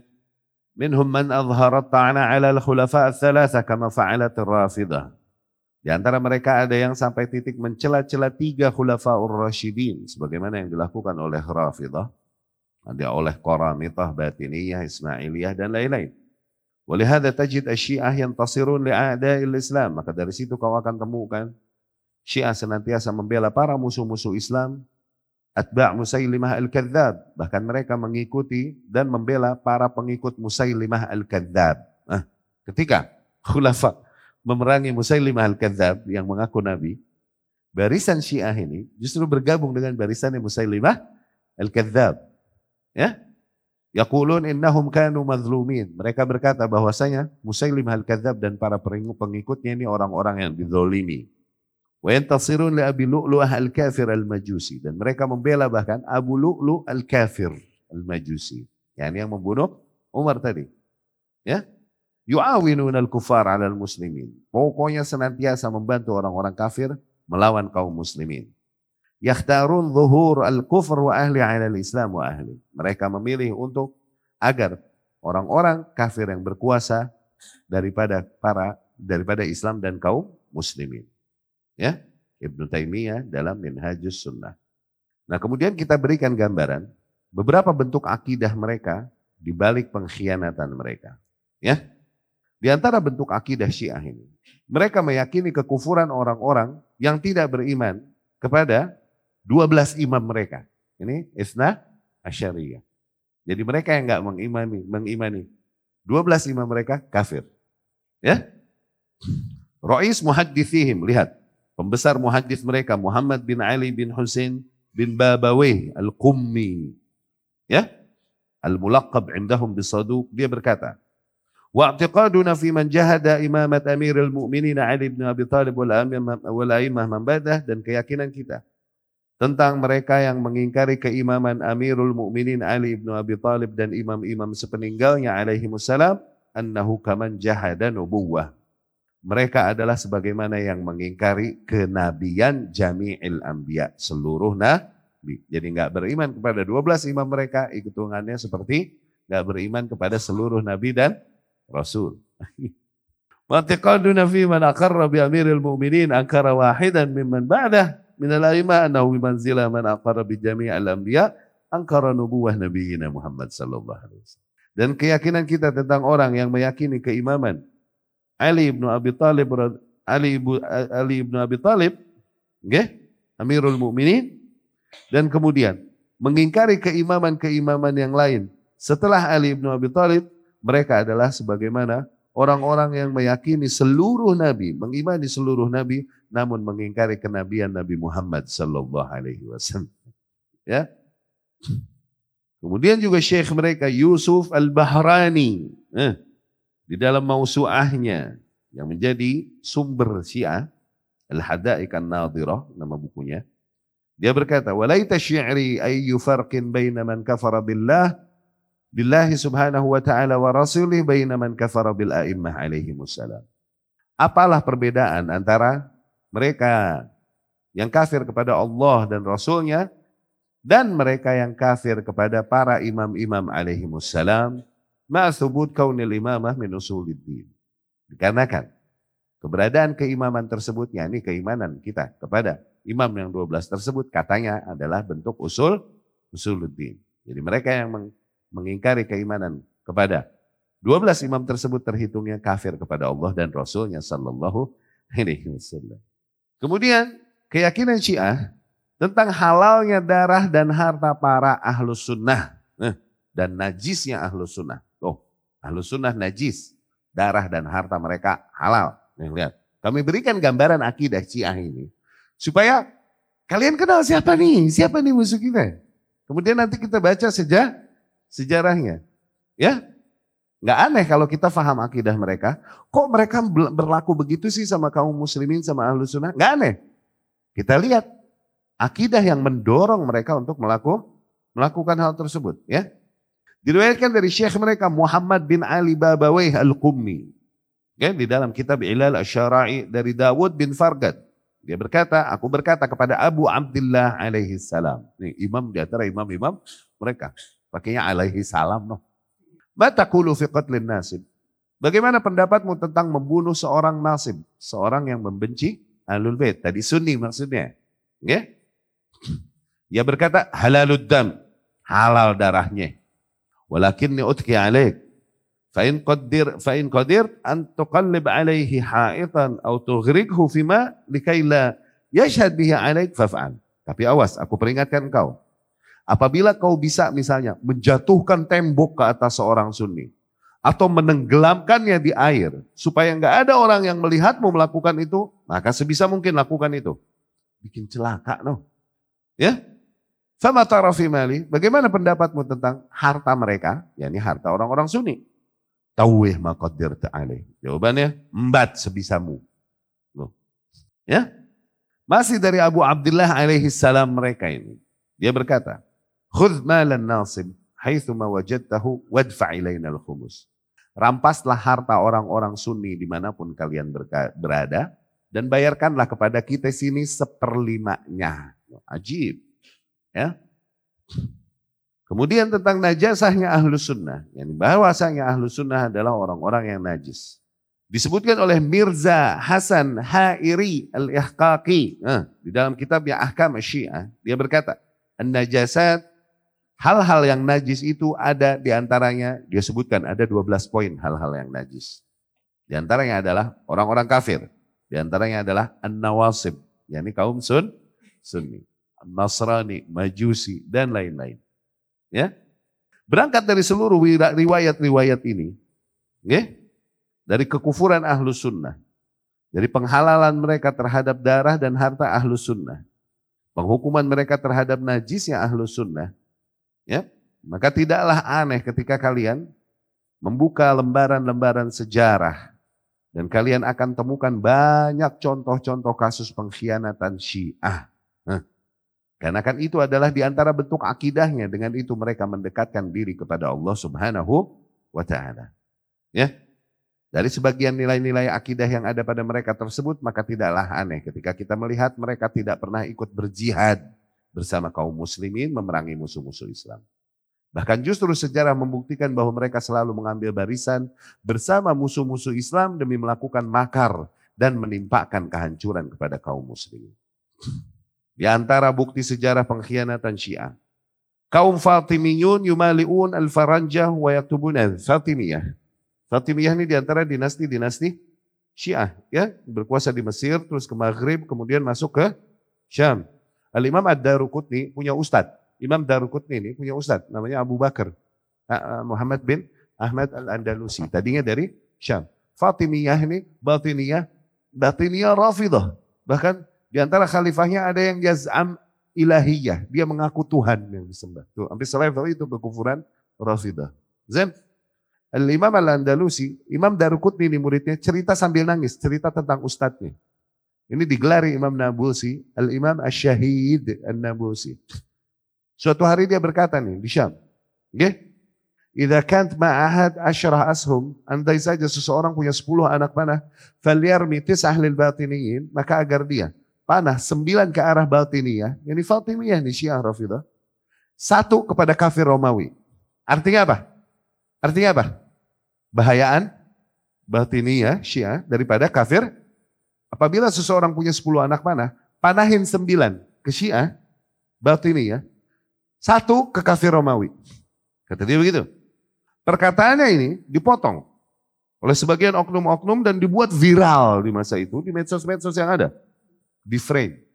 Oke? Menyebarlah perkataan tersebut sampai membuat para pejabat-pejabat Syiah ini marah. Ditangkaplah Al-Imam dari Syam dibawa ke Mesir. Dibawa ke Mesir fi qafas, di dalam dibawa ke Mesir dalam kurungan besi begitu, kayak kandang. Oke? Dia muhadith fakih zahid pada zamannya. Kemudian menghadaplah pejabat di antara pejabat-pejabat Mesir yang berkuasa. Pejabat, pejabat pusat Fa, Fatimiyah ini. Ya? Kemudian ditanya, apakah benar yang aku dengar tentang apa yang kau katakan? Dia berkata nih, Imam An-Nabusi berkata, emang gua ngomong apaan? Gitu. ya nih, Mada akul? Emang ngomong apaan ngomong? Kil annaka takul. Dikatakan bahwasanya kau bilang, kalau seseorang punya 10 anak panah, agar dia panahkan sembilan kepada kita dan satu kepada kafir Romawi. Kata Imam Nabusi, kadzabu alai. Sungguh mereka berdusta atas namaku. Yang aku nggak ngomong gitu. Oh, kirain mau klarifikasi nih, kayak itu dokter pada. Eh, Nyata enggak? Lalu apa yang kau katakan? Yang aku katakan adalah, In kan ma'ahad asyarah ashum. Andai saja seseorang punya sepuluh anak panah, falyarmi, maka agar dia panahkan. Tis'ah fikum, sembilan pada kalian, wal ashir fikum, dan yang ke sepuluh pada kalian juga. Marah nih, ini marah nih, apa, penguasa Fatimiyah, dan dia menyuruh agar Imam Nabusi yuslah, dikuliti hidup-hidup. Dikuliti hidup-hidup. Oke? Okay? Butcher, tukang jagal, nggak ada yang berani. Tapi ada yang satu yang berani dengan bayaran mahal, tukang jagal Yahudi. Ah, ketemu dia tuh saudara-saudara nih, ada abang nih. Si Ahmad Yahudi. Dia kuliti Imam An-Nabusi hidup-hidup dan tidak teriak sedikit pun, kata Imam Nabusi. Tidak teriak sedikit pun sampai ini orang Yahudi sendiri nggak tega ketika dia menguliti mukanya sampai hatinya. Ini orang Yahudi nggak tega. Orang Yahudi bisa sampai level nggak tega berarti luar biasa. Ditusuk hatinya, just disudahi penderitaannya terkenal Al-Imam Syahid. Ya. Nah Fatimiyah ini akhirnya juga yang mendirikan Al-Azhar di Mesir. Pendirinya namanya Jauhar Afikili. Pertama madhabnya itu Syiah. Cuman ketika Fatimiyah mulai melemah, muncullah abahnya Salahuddin al-Ayyubi nih, mulai bikin Ayyubiyah. Oke? Okay? Ini Sunni. Oke? Okay? Dan gerakan Syiah Fatimiyah ini udah melem, melemah, melemah, udah melemah di masa ini.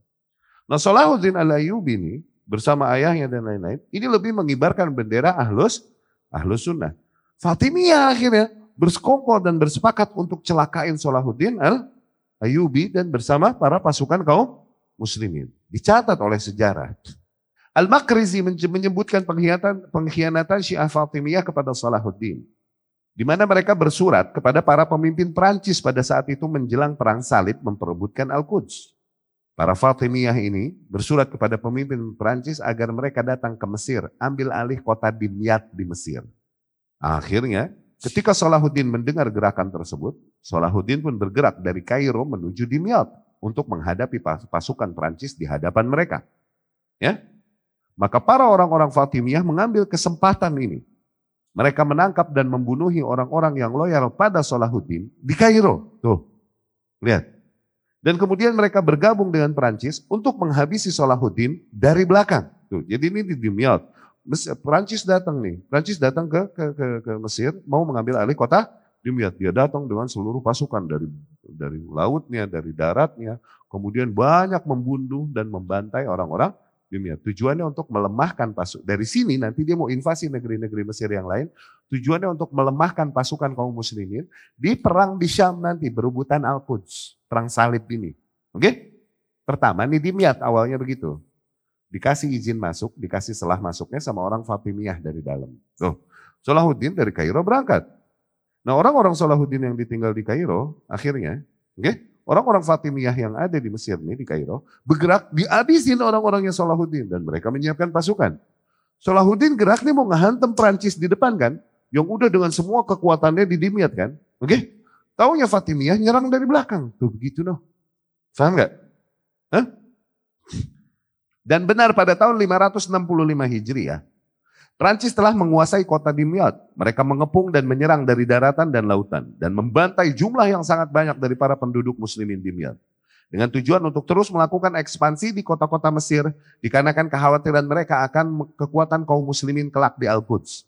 Pada saat itu Salahuddin pun mendapatkan bantuan dari pamannya Nuruddin Mahmud yang berada di Damaskus. Nah, pamannya Salahuddin ini spotnya apa pusatnya berada di Damas, Damaskus masih Dimashq ya, ini Syam, masih Syam. Dia dia memohon dia minta pertolongan sama pamannya, pamannya pun mengutus pasukan untuk bantuin Solahud, Solahuddin. Alhamdulillah dari keutamaan Allah dapat ditepislah makar kafir dan pengkhianatan Syiah Fatimiyah yang bersekongkol dengan mereka. Kampanye mereka pun porak-poranda dan kemudian mereka hengkang dari Dimyat. Tuh, Al-Bidayah wan Nihayah Ibnu Kathir. Kemudian di Al-Khutat wal Asar karya Al-Makrizi. Anda coba langsung terjemahkan, terjemahkan ya, biar cepat ya. Panjang soalnya. Itu banyak juga dijelaskan di Al-Bidayah wan Nihayah. Kemudian pengkhianatan Syiah Koromitoh. Ini di antara uh, firqoh dari firqoh-firqoh roh, Rafidah. Gerakan Koromitoh dimulai 278 Hijriah. Di masa kekuasaan Khilafah Abbasiyah Al-Mu'tadid. Jadi Koromitoh ini mulai ketika Abbasiyah mulai semakin melemah dan melem, melemah. Oke? Okay? Karamitah ini bergerak di masa kelemahan Daulah Abbasiyah ini dan menggerogoti kekuasaan Abbasiyah. Dia mulai menguasai daerah Ihsa, Bahrain, Oman, Syam, dan mereka berupaya untuk menaklukkan Mesir, namun gagal dan gagal lagi. Gak bisa masuk Mesir, Karamitah ini. Oke? Okay? Gerakan Karamitah ini melakukan penyerangan seringnya, hampir tahunan, terhadap para jamaah haji kafilah demi kafilah yang datang dari kaum muslimin pulang haji, okay? Mereka membantainya di dalam perjalanan pulang dari Mekah tahun 294 Hijriah. Mereka menimbun sumur-sumur yang ada. Okay? Dan para wanita-wanita koramitah ini berkeliling di antara korban-korban para kaum muslimin membawa air. Menawarkan air. Kali ada yang masih hidup. Namun ketika ada yang meminta air kepadanya, oh itu masih hidup. Ini wanita tersebut mendekatinya dan membunuhnya. Begitu noh. Ngebunuhnya hobi. Oke? Mereka mengumpulkan jenazah korban dan menumpuknya sampai terbentuk seperti sebuah bukit dari jenazah korban kaum muslimin ahlus sunnah. Total korban pada saat itu mencapai 20 ribu jiwa kaum muslimin dan dirampas, dirampasnya lebih dari satu, juta dinar harta para kaum muslimin. Lihat Ibnul Athir di dalam Al-Kamil fit. Ya.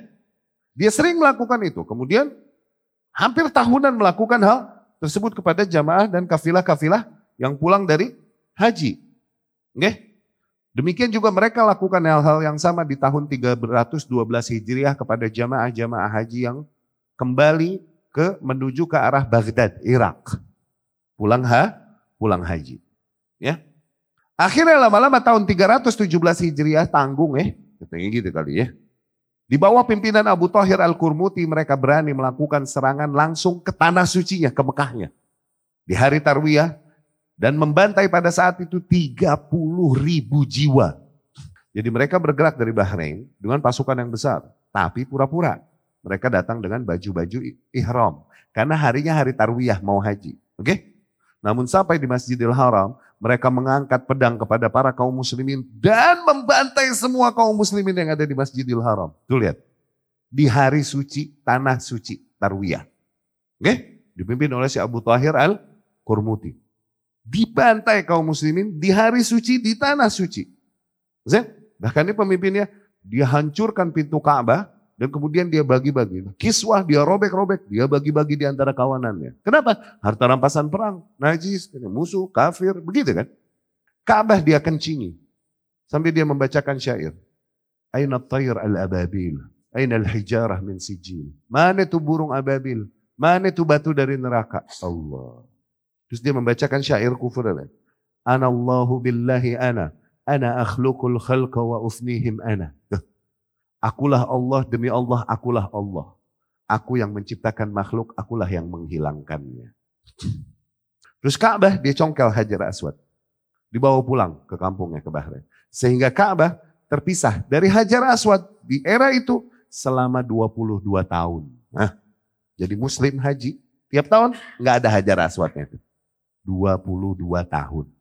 Sampai Allah kembalikan. Tuh lihat, kita pernah tertimpa musibah yang lebih pahit di jantungnya umat Islam gitu loh. Di tanah yang suci, yang inti. Bukan tanah suci yang kesekian, tapi yang pertama tuh pernah. Tapi Allah kembalikan gak sih kondisi? Lihat, kita sekarang hidup di era yang bahkan itu pernah terjadi aja gak tahu gitu. Berapa banyak anak kaum muslimin yang baru dengar ini mungkin?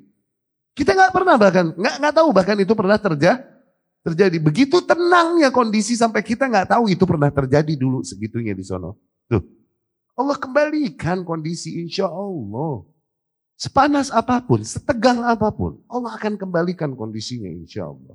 Ya, Korban jiwa pada saat itu sampai 30 ribu jiwa yang dibantai di Masjidil Haram, para haji. Kemudian dia merampas Hajar Aswad sehingga Hajar Aswad terpisah dari Ka'bah selama 22 tahun. Sungguh hal tersebut mereka lakukan tidak dikarenakan mereka tidaklah melihat adanya kemuliaan pada tanah Mekah. No. Tidaknya ada kemuliaan pada Ka'bah tuh. Yang mereka lihat lebih mulia dan harusnya lebih dimuliakan adalah Ard Karbala, tanah Karbala. Oh, pantas songong di situ. Dapat ya? Ya. Misalnya, Sayyid Al-Abbasi Al-Husaini Al-Kashani. Nih, ulama-ulama dia nih. Di Masabih Jinan dia berkata, okay? Amma afdaliyah Karbala, adapun keutamaan tanah Karbala ala sairil buqa dibanding seluruh tanah yang ada di muka bumi hatta al-Ka'bah bahkan daripada Ka'bah fala syakka fi anna arda Karbala akdas. Maka tidak dilakukan lagi. Tanah Karbala lebih mulia. Oh, lebih suci. Akdas buk'ah fil Islam. Tanah yang paling suci di dalam Islam. Wa u'tiyat hasaban nusus al-waridah dan betapa tanah tersebut telah diberikan sebagaimana nas-nas yang ada, nasnya nas dia nih, Qurannya beda sama kita nih. Quran dia beda sama kita mereka meyakini Quran yang di kita ini udah banyak dihilangkan di, di Mereka punya Quran yang jumlahnya jauh lebih besar daripada apa yang ada pada dilihat. Quran kita beda. Oke? Aksar mimma urtiyat, urtiyat ayu ardin au bukah ukhra min, uh, minal maziyah wa syaraf. Tanah Karbala diberikan kemuliaan-kemuliaan dan kehormatan-kehormatan, kelebihan-kelebihan daripada yang diberikan kepada tanah-tanah lain. Fakanat ardullah al-muqaddasah al-mubarakah Tanah Karbala adalah tanah Allah yang disucikan dan diberkahi. Ya. Fa inna awas turbataha syifa. Tuh, lihat, awas. Debunya tanah Karbala itu kesembuhan. Obat. Amthalaha allati ijtama'at li Karbala lam tajtami li ayyi buqah min buqa'il ard hatta al-Ka'bah. Tuh. Kama annahum yarawna alladhina yahujjuna al-bait al-haram la hurmah lahum Sebagaimana mereka berpendapat bahwasanya, meyakini bahwasanya mereka yang haji ke Mekah, ke Baitullah Al-Haram, itu nggak ada kemuliaannya. Li'annahum yufaddilun ziarah al Husain. Dikarenakan mereka meyakini bahwa lebih utama untuk menziarahi kuburan Husain. Oh, wa yarawnaha ta'dil hijjah. Menurut mereka menziarahi kuburan Husain itu sama seperti pahala haji. Oh. Ya, banyak lagi sejarah pengkhianatan Syiah. Sejarah pengkhianatan pengkhianatan Syiah Buaihiyin. Kemudian sejarah pengkhianatan Syiah di di Baghdad. Ada Ibnul Al-Qami, ini menteri di antara menteri-menteri dari uh, Abbasiyah ya, dipilih oleh khalifah-khalifah yang ada di di Abbasiyah ya, Al-Mustansir kalau nggak salah di Baghdad ya. Nah dia ini yang bekerja sama dengan Mongol sehingga Mongol bisa masuk ke negeri Islam dan membantai jutaan kaum muslimin. Oke, okay? kemudian dari perpustakaan-perpustakaan Islam dibuang buku-bukunya ke sungai sampai sungai Dajlah jadi menghitam. Gimana mereka bisa masuk? Ini pengkhianatan Syiah juga Ibnul Al-Qami ini sendiri. Oke? Bahkan ternyata Holago bersahabat dengan Ibnul Al-Qami. Ditanya Ibnul Al-Qami siapa yang ente mau kita sikat? Hah? Disebutin, dikasih absen nama-nama. Akhirnya dipanggil di nama-nama, disamperin ke rumahnya masing-masing. Ternyata di nama-nama nama-nama ulama ahlus sunnah yang dia punya dendam. Diambil nih para ulama ahlus sunnah, dibantai di tempat bersama dia bersama keluarganya. Itu Syiah. Masukin Baghdad dan hancurlah peradaban kaum muslimin. Nanti kira nggak ada urusannya dan nggak ada kaitannya dengan Syiah. Baghdad, Khawarizm hancur itu sebelumnya. Nggak ada urusannya dengan Syiah. Ya, Holako berhasil memasuki, memasuki Baghdad dengan bantuan si pengkhianat Ibnul Alqami. Membantai, memperkosa, merampas, menghancurkan dan membakar masjid-masjid dan menghancurkan perpustakaan dan menenggelamkan buku-buku di perpustakaan Baghdad sehingga menghitam sungai Dajlah dari tintanya. Pada saat itu orang-orang Syiah pun ikut mengambil bagian untuk membalaskan dan melampiaskan kebenciannya terhadap Ahlus Sunnah. Nasiruddin At-Tusi berhasil menyelamatkan sejumlah besar dari buku-buku yang ada di perpustakaan Baghdad dan membawanya ke kota Maraghah dan membangun kembali perpustakaan baru di sana. Ya, Baghdad yang menjadi pusat peradaban dan keilmuan dunia pada saat itu resmi hancur dan jatuh di tahun 656 Hijriah. Ini tahun 1258 tuh. Abad 13 belum lama. Ya, Dulu tuh Baghdad ini kalau sekarang New Yorknya dulu tuh Baghdad. Mercusuarnya di situ. Fashion, science, apa di situ semua. Ya. Perkataan para ulama tentang Syiah. Lihat nasihat para ulama. Syekhul Islam Ibn Taimiyah berkata, Faqad urifa min muwalatihim lil Yahud wan Nasara. Sungguh telah diketahui, ma'ruf, loyalitas kaum Syiah kepada kaum Yahudi dan Nasrani dan kaum musyrikin wa muawanatuhum ala qitalil ala qitalil muslimin. Telah diketahui betapa mereka banyak membantu para orang-orang kafir untuk memerangi kaum muslimin. Ma ya'rifuhul khas wal am. Itu semua diketahui.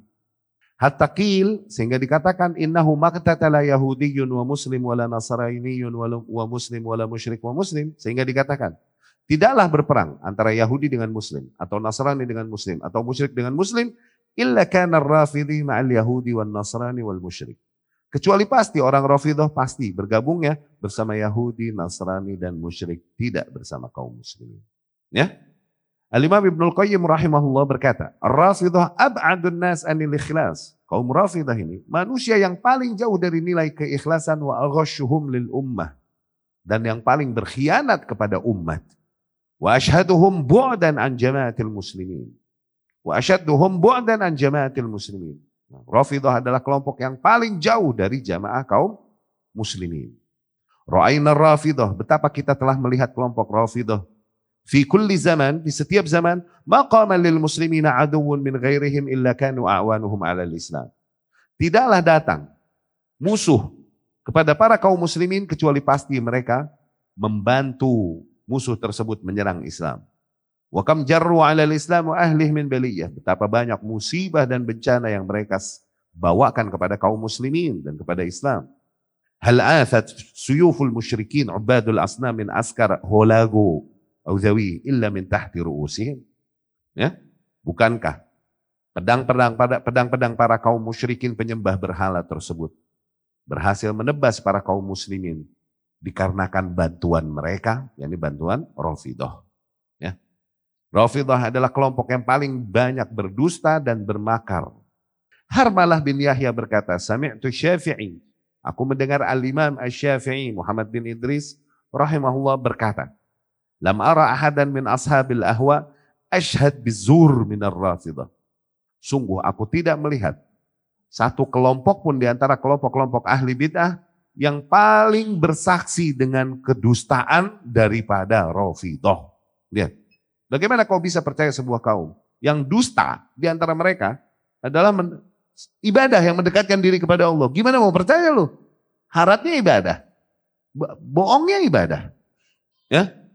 Al-Buaiti berkata, aku bertanya kepada Imam Syafi'i, usalli khalfar rafidi, bolehkah aku sholat di belakang orang rafidah?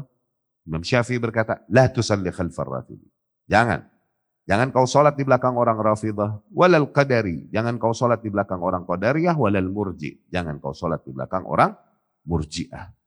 Ya, dah jelas tuh. Gimana Syiah? Gimana gaya makar Zionis? Udah ya? Clear nggak? Zen? Ini musuh kita yang kita fokus nih sekarang. Ya? Syiah dan Zionis. Yang bermain sekarang itu. Ya. Kemudian, bukti kebusukan Syiah Iran di era modern. Itu tadi era-era salaf. Oke? Di era modern. Iran adalah negara kedua setelah Amerika yang mengakui eksistensi negara Israel. Tuh, jadi setelah Israel mendirikan negara yang Ben Gurion itu, yang, mempro, yang mengakui kemerdekaan itu yang pertama US, iyalah bapaknya. Oke? Habis US langsung Iran.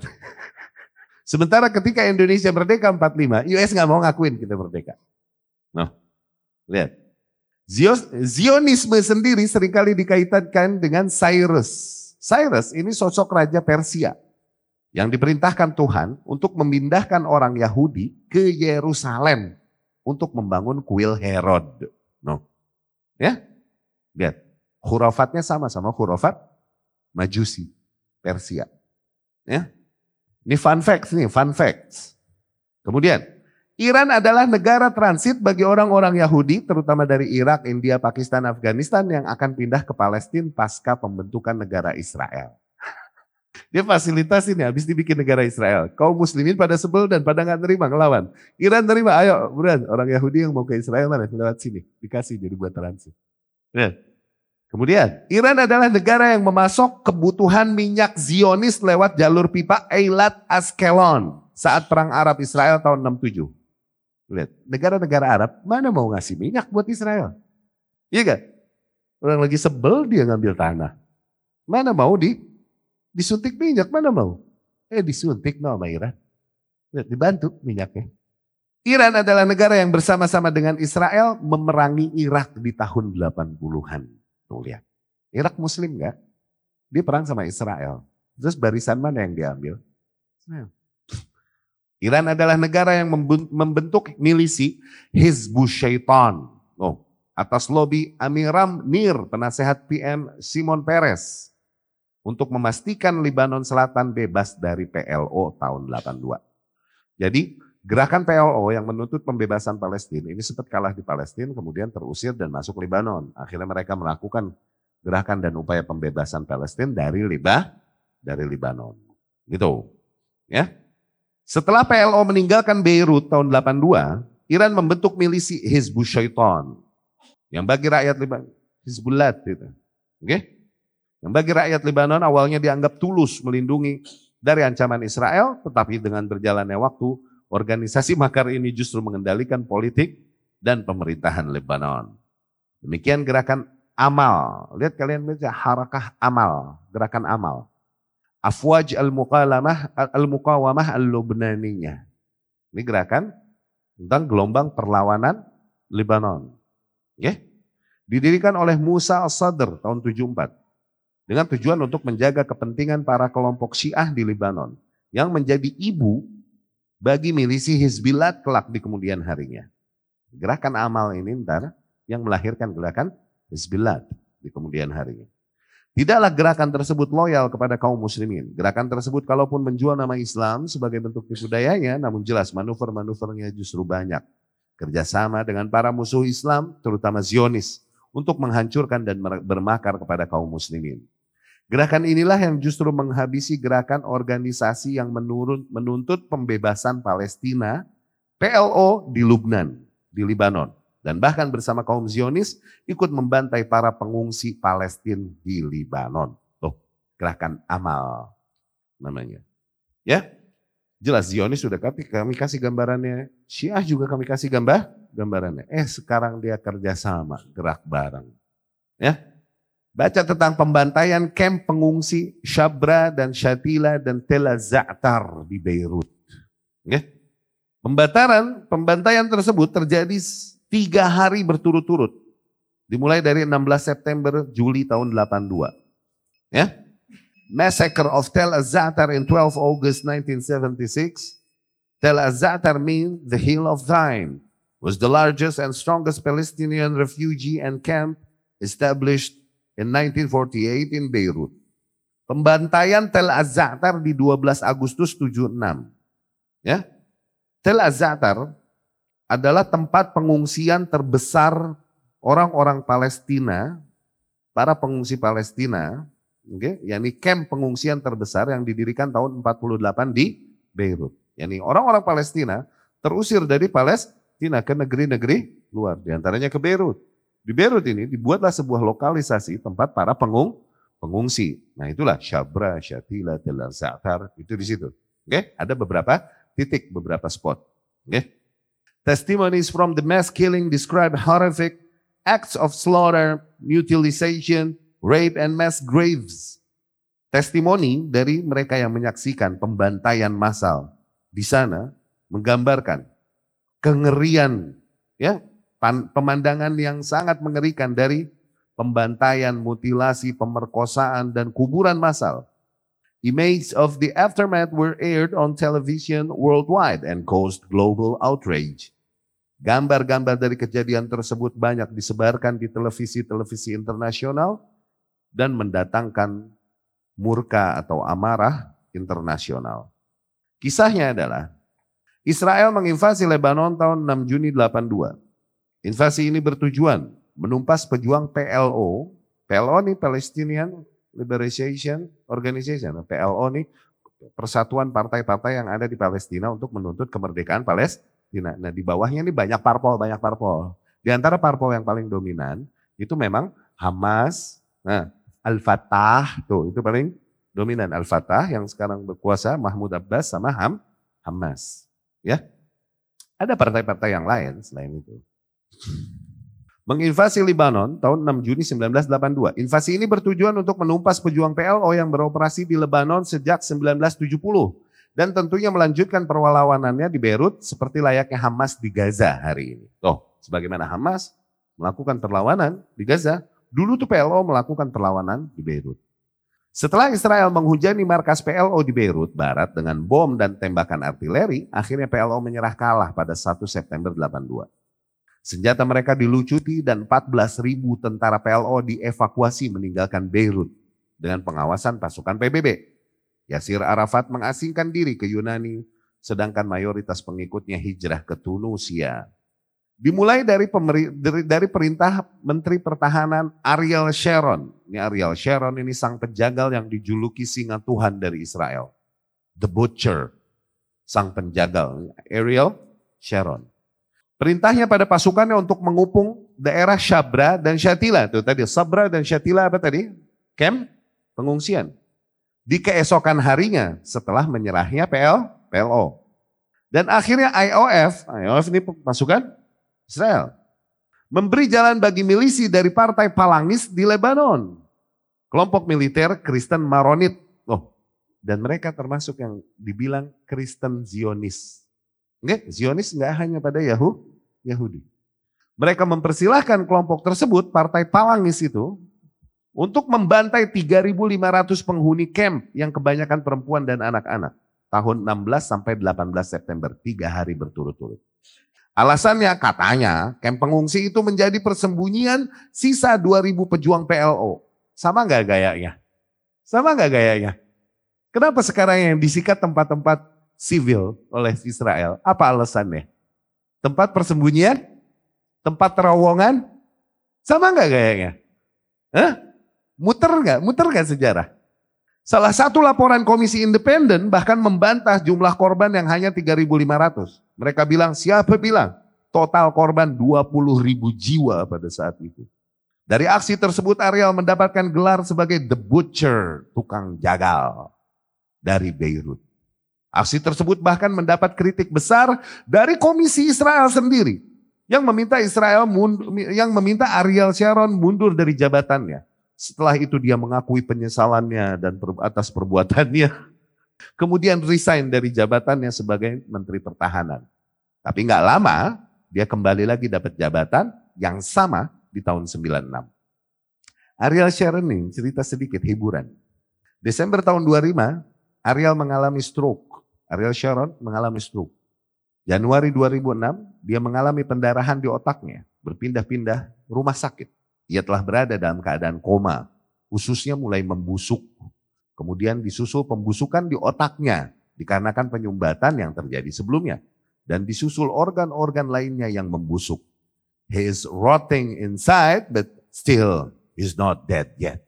Dia membusuk semua dari dalam tapi tetap belum mati-mati. Ya, semua peralatan canggih yang dipasang di butuhnya, di tubuhnya agar mengembalikan kesadar, kesadarannya, not works, nggak berfungsi. He was in that state for eight years. Dia berada dalam kondisi koma demikian selama delapan tahun. Ya, sampai 11 Januari 2014 dia mati di usia 85 tahun. Komite Keuangan Knesset Parlemen Israel mengatakan biaya pengobatan Sharon total 8 tahun loh. Biaya pengobatannya itu 440 juta dolar per tahun. Kali 8 itu. 440 juta dolar itu sesuai dengan 4,25 triliun per tahun. Tapi tetap nggak bisa mengurangi penderitaannya. Alhamdulillah. Dan salah satu implikasi, kemudian kita lanjutkan. Salah satu implikasi invasi Israel tersebut, yakni di Lebanon, adalah menguatkan peranan Iran menggantikan Suriah sebagai representasi Syiah di Lebanon. Ditandai dengan terbentuknya Hizbus yang kelak menguasai Lebanon dan mengubah wajah politik Timur Tengah sampai hari ini. Lebanon ini gak pernah tenang. Perang mulu di dalam. Sejak masuk Syiah dan punya kuku di sana. Namanya Hizbus. Peristiwa Sabra Syatila itu juga memicu demonstrasi di banyak negara muslim, bahkan di Kairo protes anti-Israel berlangsung hampir tiga tahun dan mengancam perang baru Mesir-Israel. Karena Israel awalnya berkeras meminta kembali penguasaan wilayah Taba di Sinai, di samping penolakannya mundur dari Lebanon. Dan sebelumnya, Israel mengambil alih wilayah Sinai, cuman disikat balik dan kalah sama pasukan Mesir dan dia ngalah. Kalah nggak kuat ngelawan Mesir. Sehingga balik lagi Sinai sekarang masuk di bawah wilayah Mesir. Sekarang Mesir naruh pasukan sebanyak-banyaknya di sono. Karena dia tahu ini perang bisa belebetan ke mana-mana nih.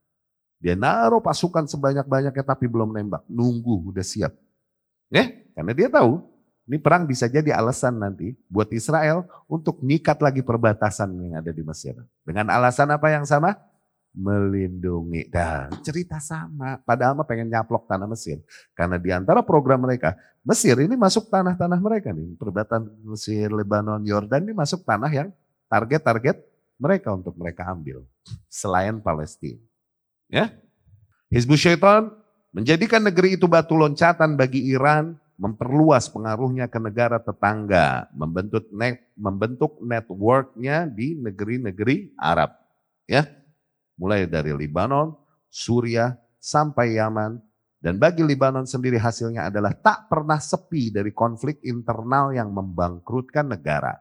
Itu adalah fakta pengkhianatan Syiah yang konsisten sejak berabad-abad lampau dan sejarah dan sejalan dengan tujuan akhir revolusi Iran 79. Yakni menguasai negeri-negeri muslim termasuk Palestina seperti yang dicanangkan oleh Ayatul Syaitan Al-Humaini. Dia berkata, jalan menuju Yerusalem adalah melewati Karbala. Lihat betapa kompaknya sama Zionis untuk memerangi kaum muslimin. Setelah kita membahas tentang Syiah dan sejarah pengkhianatannya, kemudian tentang loyalitas Syiah Iran kepada Zionis, termasuk bab selanjutnya berbicara tentang Hamas Masuk bab kesaksian tokoh-tokoh dari US dan Israel tentang Hamas. Ya, kita mulai. Ikhwati rahimakumullah. Ketika kita mengatakan di video yang menjadi viral kemarin, bahwa Hamas adalah buatan Israel dan lain-lain. Itu bukan sembarangan, itu bukan sesuatu yang kita ngarang-ngarang, bukan juga fitnah sebagaimana dituduhkan. Itu hal berat yang kalau kita ngarang-ngarang fitnah, dosa besar itu luar biasa. Itu hal yang kami simpulkan, udah lama kami dengar hal tersebut dari syekh-syekh kami. Cuman memang bukan sesuatu yang sering dibahas di kajian-kajian. Ya. Dan sebenarnya kalau seseorang emang mencari bukti, itu dengan mudah dapat didapatkan, baik di YouTube, kalau dia YouTube, kalau dia googling, itu mudah didapatkan bukti tersebut. Bahwa ya, Hamas hakikatnya buatan Israel. Sebagaimana kelompok-kelompok teroris yang mereka cap teroris itu buatan mereka semua. Tadi telah kita berikan gambaran gaya makar Zionis, baik US ataupun Israel. kita bisa urai dan urut. Kalau ternyata mereka sendiri yang membentuk Al-Qaeda. Dari pernyataan mereka, mereka sendiri yang membentuk ISIS. Dari pernyataan mereka. Demikian Hamas. Demikian juga kelompok-kelompok milisi-milisi yang ada di Afghanistan pada saat itu. Itu bentukan mereka. Ini dirangkum dari mana? Dari pernyataan dan pengakuan mereka sendiri.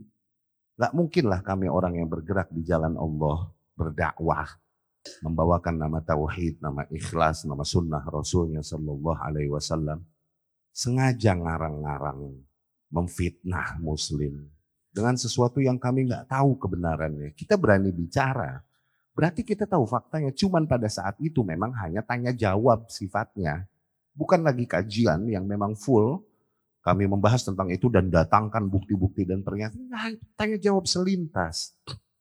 Tapi apabila memang diminta bukti-buktinya, maka kami akan bawakan. Dan ini menjadi hujah bagi kalian. Setelah mendengar ini, kemudian masih kalian denial, masih kalian menolak kenyataan yang hak ini, maka telah hilang uzur kejahilan dari kalian. Ya, wa amrukillallah. Dan urusanmu, perhitunganmu, ada pada Allah kelak. Kita lihat buktinya.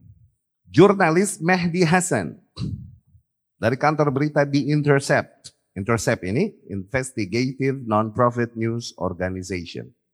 Ya, organisasi berita investigasi yang sifatnya non-profit. Ya, mereka berusaha untuk netral, objektif sebisa mungkin. Dia menjelaskan dan memberikan gambaran tentang blowback seolah-olah. Seolah-olah organisasi-organisasi yang mereka buat tersebut, yang dibuat oleh US, oleh Israel, oleh Zionis ini, seolah-olah menjadi senjata makan tuan bagi mereka sendiri. Meledak balik kepada mereka. Maksudnya senjata makan tuan, jadi bumerang bagi mereka. Tapi dari sini nanti dapat kita pahami bahwa ternyata makar-makar mereka Zionis itu juga bukanlah hal yang banyak diketahui oleh anggota-anggota pemerintahan mereka. Ini adalah drama di balik pemerintahan mereka sendiri. Pemerintahan mereka sendiri baru menyadari sering kali setelah lama hal tersebut terjadi. Sebagaimana peristiwa 9-11 tadi. Nah mungkin kongres, orang-orang kongres, orang-orang pemerintahan US menyetujui tindakan bikin drama yang mengorbankan ribuan orang dari warga US. Gak mungkin mereka menyetujuinya. Katakanlah kafir. Tapi itu bertentangan dengan nilai kemanusiaan. Berarti memang ada kekuatan-kekuatan yang berpengaruh di balik itu. Yang tidaklah semua keputusan diplur kepada mereka. Ya, di situlah jagonya memang orang-orang Yahudi bermain di balik layar. Ya, Baik. Kita bacakan tentang bukti-bukti bahwa dan pengakuan baik dari pemerintah US atau Israel bahwa mereka hakikatnya yang menyuntik dan mendirikan dan menginisiasi pendirian Hamas untuk tujuan dan kepentingan politik mereka. Ya. Mehdi Hasan dia berkata, ini dapat mudah dicari nanti keywords di YouTube blowback atau who created Hamas, who created ISIS. Eh, gampang dicari sebenarnya ini. Orang-orang yang banyak berkomentar tentang permasalahan ini, bisa nggak sih makan berita internasional tanpa terjemahan udah bisa belum? Baik dengan bahasa Arab ataupun bahasa Inggris. Kok bisa komentar dan nyerang? Udah bisa research, meneliti sendiri belum? Karena akan sangat mudah bagi mereka yang bisa meneliti. Ya, Mehdi Hasan berkata, The Israelis, especially the right-wing Israels, want to undermine the power of the dominant Palestinian political force at that time the nationalist PLO, at the heart of which the secular Fatah Party of Yasir Arafat. Pada saat itu, pemerintahan Israel terutama sayap kiri Israel, mereka hendak untuk mengurangi dominasi, kekuatan dominasi gerakan politik orang-orang Palestina pada saat itu yang didominasi oleh Partai Fatah di PLO. Oke? Yang di PLO ini organisasi pembebasan Palestina. Di bawahnya banyak partai-partai politik. Memang paling dominan Yasir Arafat pada saat itu dengan partainya Fatah. Ya, dia dominan di situ, bisa menggerakkan dan menyatukan rakyat Palestina pada saat itu. Nah mereka mau bikin counter sesuatu yang memecah kekuatan dan fokus warga Palestina ini. Jangan di satu kekuah, kekuatan. Partai Fatah pada saat itu lebih cenderung ke arah sekuler. Ya, ini bukan partai yang membawa nama Islam. Tapi partai sekuler yang ini mengejar kemerdekaan Palestina dengan cara-cara politik, lobby politik, atau bagaimanapun sebisa mungkin. Ya, By empowering Sheikh Yassin and the Muslim Brotherhood, Israeli leaders thought they could divide and rule the occupied Palestinian and play them off against each other, secular nationalists against religious Islamists. Maka dengan memperkuat Sheikh Yasin, yakni Ahmad Yasin, pendiri Hamas, ya. Sebelumnya dia bersama Ikhwanul Muslimin Mesir. Nah, pemerintah Israel melihat dengan memperkuat Ahmad Yasin dan gerakan Ikhwanul Muslimin, para pemimpin Israel mengira bahwa mereka bisa menunggangi mereka untuk melakukan politik belah bambu di tanah yang mereka jajah, yaitu tanah Palestina, dan bisa mempermainkan partai-partai tersebut agar mereka berlawanan satu sama lain. Ya, jadi partai sekular nasionalis melawan partai religi Islamis. Pada saat itu demikian tujuannya. It is all started in 1978 when Yassin wanted to officially register his Islamic Association which was basically the pre, the pre, uh, the precursor for Hamas. Ini semua dimulai tahun 78 ketika Ahmad Yasin hendak untuk mendirikan secara resmi dan mendaftarkan ormas Islamnya yang kelak akan menjadi cikal bakal bagi Hamas. The Israelis were only too keen to help. Maka Israel pada saat itu begitu yakni dengan senang hati membantu gerakan Ahmad Yasin. Yasin built and grew a network of Islamic social institution across Gaza. Ahmad Yasin banyak mendirikan dan membangun jaringan institusi-institusi sosial di sekitar Gaza, including schools and clubs and mosques, termasuk di antara yang mendirikan sekolah-sekolah, aula-aula tempat perkumpulan, dan masjid-masjid. And Israel helped fund some of the some of those projects. Dan Israel pada saat itu banyak membantu proyek-proyek Ahmad Yasin tersebut. Most American politicians have no clue about this. Bahkan banyak politisi Amerika pada saat itu tidak mengetahui tentang langkah yang diambil Israel ini. Former Republican Congressman Ron Paul once made this point on the floor of the House. Sampai ada satu hari seorang mantan kongresmen dari Partai Republik di US yaitu Ron Paul menegaskan hal ini di rapat kongres mereka. Yang menegaskan bahwasanya hakikatnya kita yang mendirikan Hamas. Ya. Ron Paul ini seorang Republican anggota Kongres US. Dia menjelaskan bagaimana sebenarnya Israel dan US menciptakan Hamas dan apa tujuan intinya. Dan di, Hama, di mana Hamas pada saat ini justru lebih liar dan menjadi bumerang bagi mereka. Dan dari keterangannya juga terdapat pengakuan jelas bahwa hakikatnya gerakan ormas-ormas jihadi di negeri-negeri Arab atau negeri-negeri kaum muslimin hakikatnya adalah buatan mereka juga. Nah ini yang tadi kita katakan. Bahkan orang-orang kongresnya sendiri sering kali nggak tahu tentang kebijakan-kebijakan yang ada di balik layar. Pemerintahan sendiri nggak tahu. Ya, Ron Paul mengatakan dengan jelas, you know, Hamas, if you look at the history, you'll find that Hamas was encouraged and really started by Israel. Kau tahu Hamas apabila kita lihat sejarah, maka kau akan temukan dengan jelas bahwasanya Hamas itu didorong dan benar-benar dimulai oleh Israel. Because they wanted Hamas to counteract Yasir Arafat. Dengan tujuan memang mereka hendak untuk menjadikan Hamas sebagai pesaing bagi Yasir Arafat. Yeah, that was better than and served his purpose. Ya, pada saat didirikan dulu memang efektif tujuan tersebut untuk mengurangi dominasi Yasir Arafat. So we first indirectly and directly through Israel help establish Hamas. Maka bagaimanapun kita, yakni US, Melalui Israel, baik secara langsung atau tidak, kita membantu mereka untuk mendirikan Hamas. Kemudian Ron Paul pun menjelaskan gaya politik ini. During the 80s, you know, we were allied with Osama bin Laden. Dulu di tahun 80-an, kita beraliansi bahkan dengan Osama bin Laden and we were contending with the Soviets ketika kita bersaing bersama Uni Soviet. It was at that time our CIA thought it was good if we radicalize the Muslim world. Pada masa itu kita berkesimpulan, CIA berkesimpulan, kayaknya ternyata efektif juga kalau kita radikalisasi ormas-ormas Islam di negeri kaum muslimin. Ya, dengan tujuan untuk melawan dominasi Soviet juga. So we finance the madrasah school to radicalize the Muslims. Dari situ kita banyak biayai ormas-ormas Islam untuk meradikalisasi mereka, mempersenjatai mereka dan meradikalisasi mereka. Dengan tujuan untuk melawan Soviet. Tujuannya gitu dulunya awalnya. Ya, demikian jelas. Ya, kami pun bisa mendatangkan bukti-bukti kalau mau bahwa ikhwanul muslimin sendiri sebenarnya ansya'athu al-mukhabarat al-injiliziyah. Sebenarnya didirikan oleh intelijensi Inggris. Bisa kami datangkan bukti. Cuman bukan pembahasan kita kali ini. Ya, jadi jelas. Apakah dusta yang anak katakan? Anak ngarang? Hah? Masih banyak lagi bukti kalau kurang puas.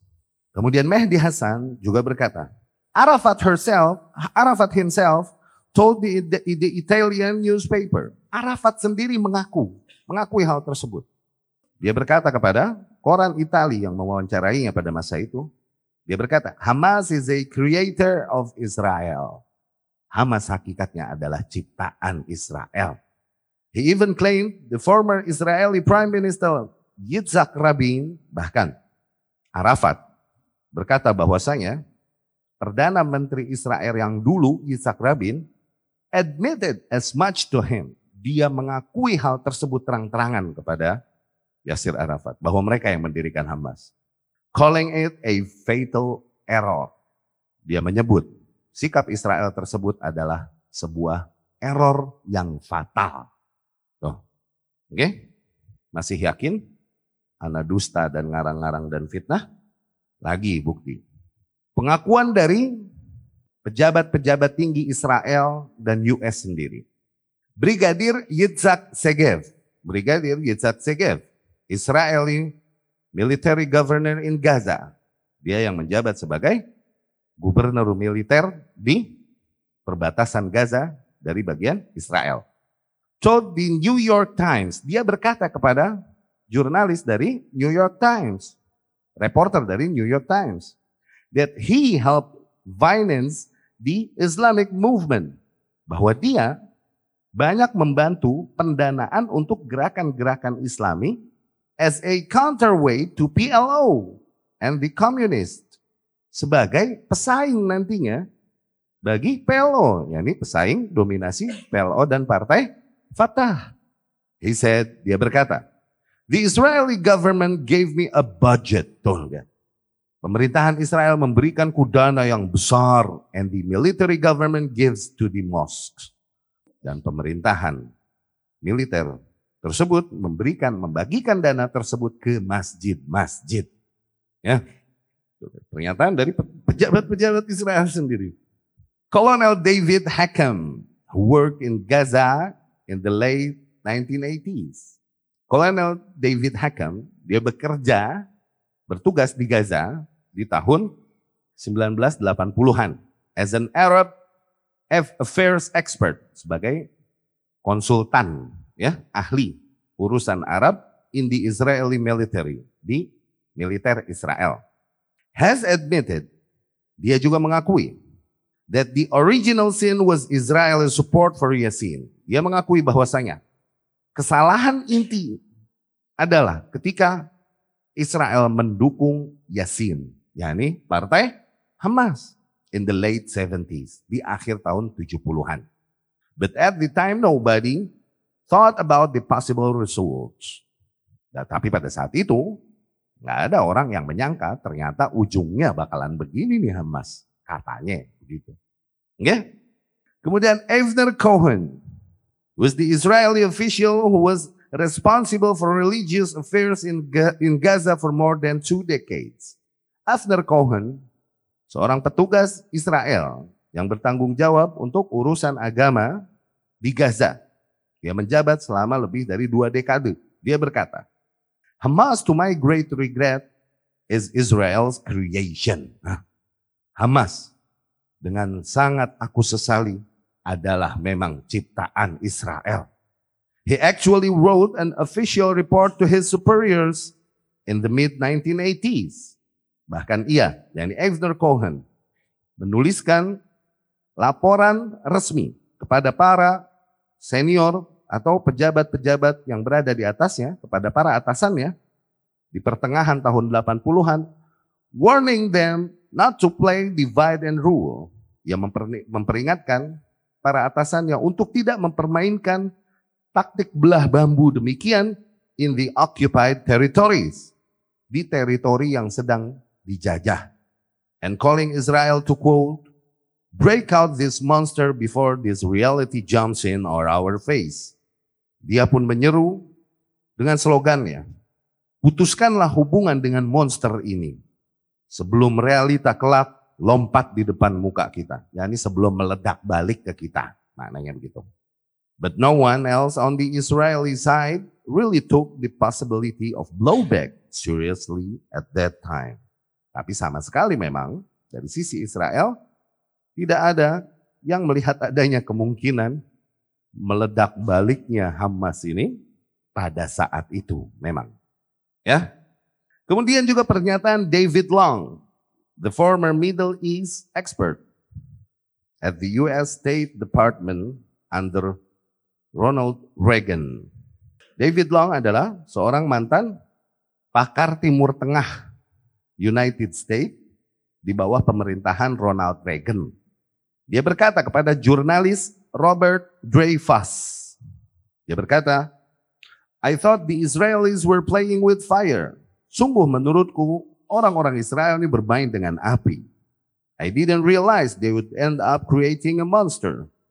Aku sama sekali tidak menyadari bahwa mereka ternyata akan berakhir menciptakan monster. But I don't think you ought to mess around with the potential with with the with the potential fanatics. Memang aku pun tidak setuju apabila kau bermacam-macam dan main-main dengan ormas-ormas yang potensi untuk menjadi fanatik. Ya, itu jelas. Pernyataan-pernyataan dari mereka sendiri bahwa mereka mendirikan sih Ente boleh percaya boleh enggak. Cuman dibilang aneh bohong enggak ada bukti. Wah itu yang gegabah. Ini boleh percaya boleh enggak. Ya. Maka dari situ apalah lagi sekarang melihat gerakan Hamas yang begitu akrab dengan Iran dan Hizbullah. Ada nggak seseorang setelah mengetahui tadi gaya makar Zionis, setelah mengetahui sejarah pengkhianatan Syiah yang berangkat dari akidahnya untuk membunuhi para kaum muslimin dan lain-lain. Oke? Apakah kita masih berhusnuzon kepada kelompok demikian? Hah? Sepolos itukah kita? Oke, air mata, teriakan duka boleh, tapi jangan bikin buram akal sehat. Ya? Sekarang kita lihat sendiri ucapan tokoh-tokoh Hamas agar kita mengenal hakikat pergerakan mereka. Sekali lagi kelemahan kita adalah sering kali kita nggak tahu siapa musuh kita dan siapa lawan kita. Bagaimana hakikat mereka, sejarah mereka, latar belakang mereka. Kita ini ngeblank. Kita cuma ambil berita-berita selewat, potong-potongan yang ada di medsos atau YouTube, kemudian kita bentuk menjadi sebuah keyakinan yang ada di diri kita. Tanpa ada penelitian lebih lanjut. ya, Ahmad Yasin berkata, rahimahullah, Uridu daulatan demokratiyatan muta'addidatal ahzab. Aku menghendaki berdirinya negeri demokratis yang terdapat banyak partai politik. Wasultah fiha liman yafuzu. Dan kekuasaan di negeri ini kelak bagi siapa pun dari partai politik tersebut yang memenangi pemilu.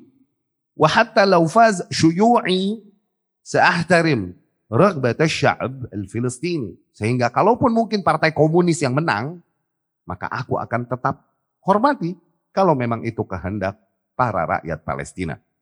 Wa idza rafadha sya'bul filistini ad-daulah al-islamiyah dan apabila rakyat Palestina menolak pendirian negara Islam, fa'ana ahtarim, maka aku pun akan hormati pendapat mereka. Wa.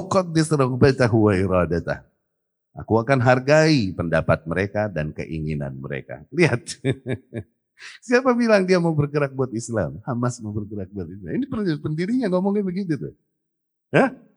Kita mencintai setiap ahlul adyan. Kata Ahmad, kita mencintai pemeluk setiap agama. Oke? Okay? Ya, mencintai agama, oke okay lah. Pemeluk agamanya dan lain-lain sebagai kemanusiaan, oke. Okay. Oke? Okay? Tapi mencintai agamanya, nah itu keli Keliru. Wa ana la uqatil Amerika wala Britania wala dualan ukhra. Sungguh aku tidak memerangi Amerika, tidak memerangi Inggris atau negeri yang lain. Ana kullun nas ma'ahumus. Aku berdamai dengan setiap orang. Wa uhibbu kullan nas. Dan aku mencintai semua orang. Wa khair lil yahud. Dan aku pun menghendaki kebaikan bagi Yahudi.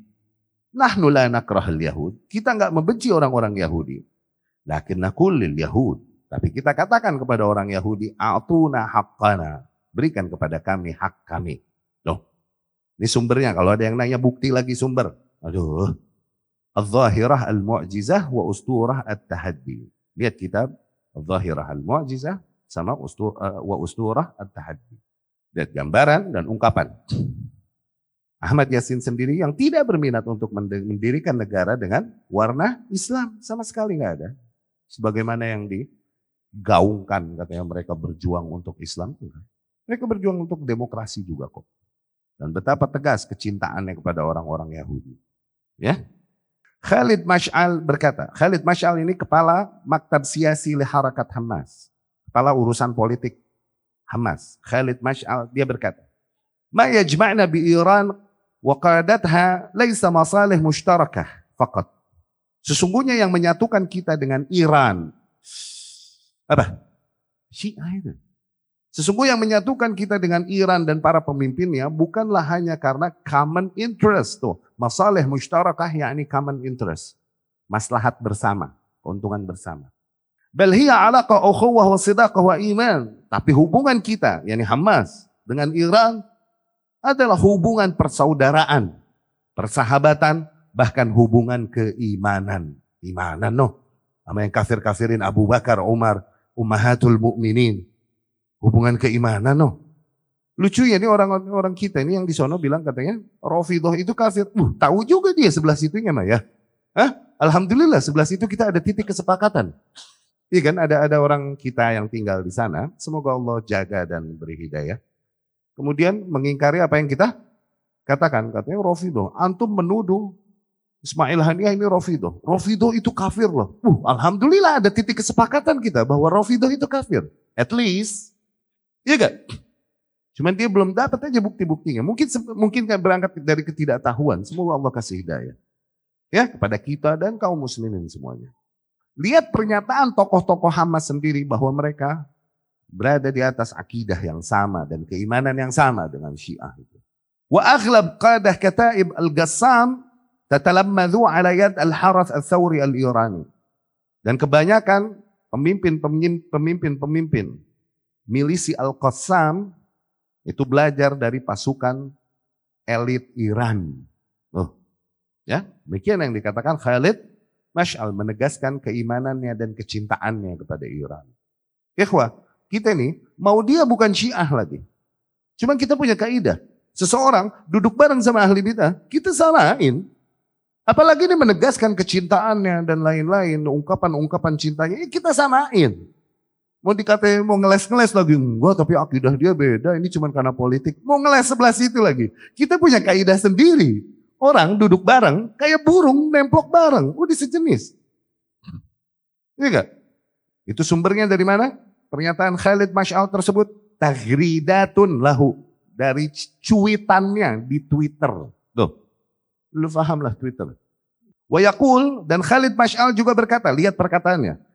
Inna harakat Hamas hiya libnur ruhi lil imamil khuwaini. Tuh, sesungguhnya gerakan Hamas adalah anak dari ruhnya Imam Khuwaini. Yakni buah dari semangat ambisinya Imam Khomeini. Itu masih belum bilang yang kayak gini Syiah. Dia yang bilang itu.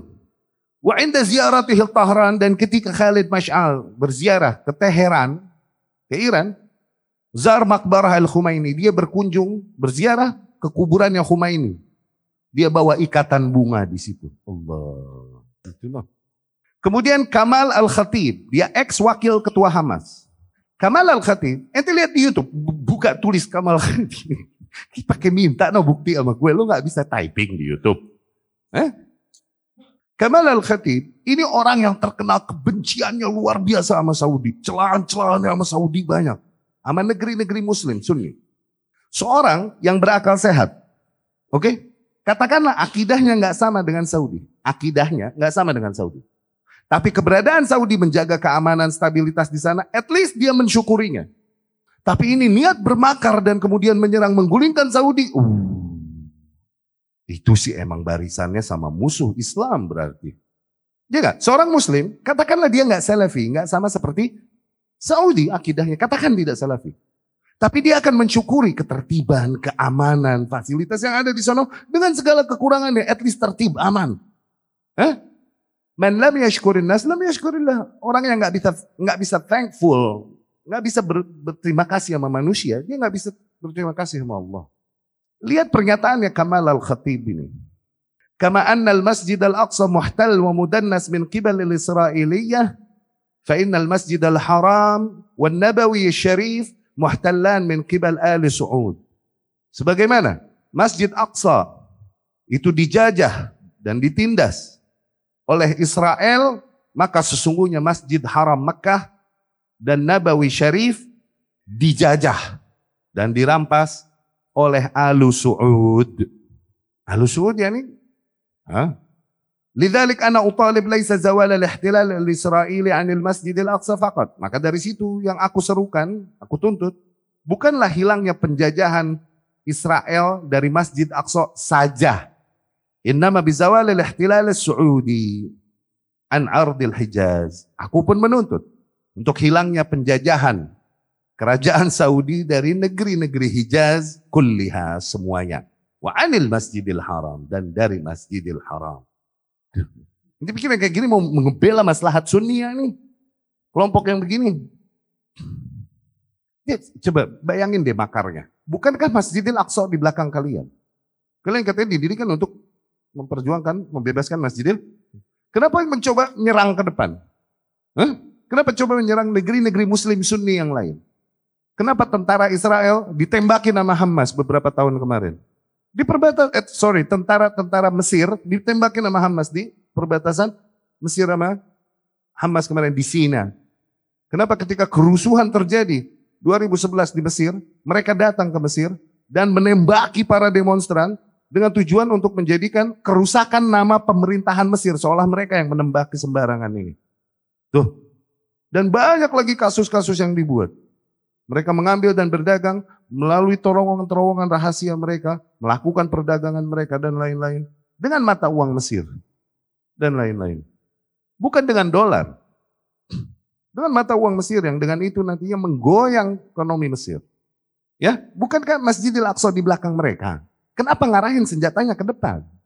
Ya, Saudi, Mesir. Ismail Haniyah berkata, Ladaina bi Ghazzah khamsa ishrin alf jundi wa khamsa alaf intihari. Ismail Hania berkata, kita di Gaza memiliki 25 ribu pasukan dan 5 ribu kamikaze. kamikaze ini pasukan yang bawa bom, bang, begitu. Intihari, orang bunuh diri. Yang dia bilang jihad katanya. Wa qadirina ala ihtilal Mesir. Dan kami mampu untuk menjajah mencaplok Mesir.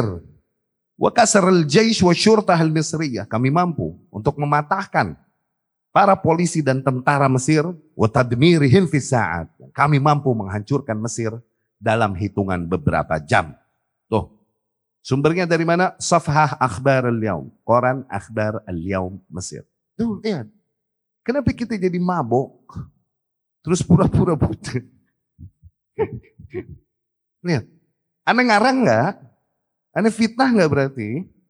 sebagaimana yang dituduhkan atau presiden Palestina sendiri, dia orang yang paling memahami apa yang terjadi di negerinya tentunya, bukan? Dia menghendaki maslahat terjadi keselamatan bagi para rakyatnya. Mahmud Abbas, presiden Palestina sendiri, di dalam pidatonya, lihat di YouTube.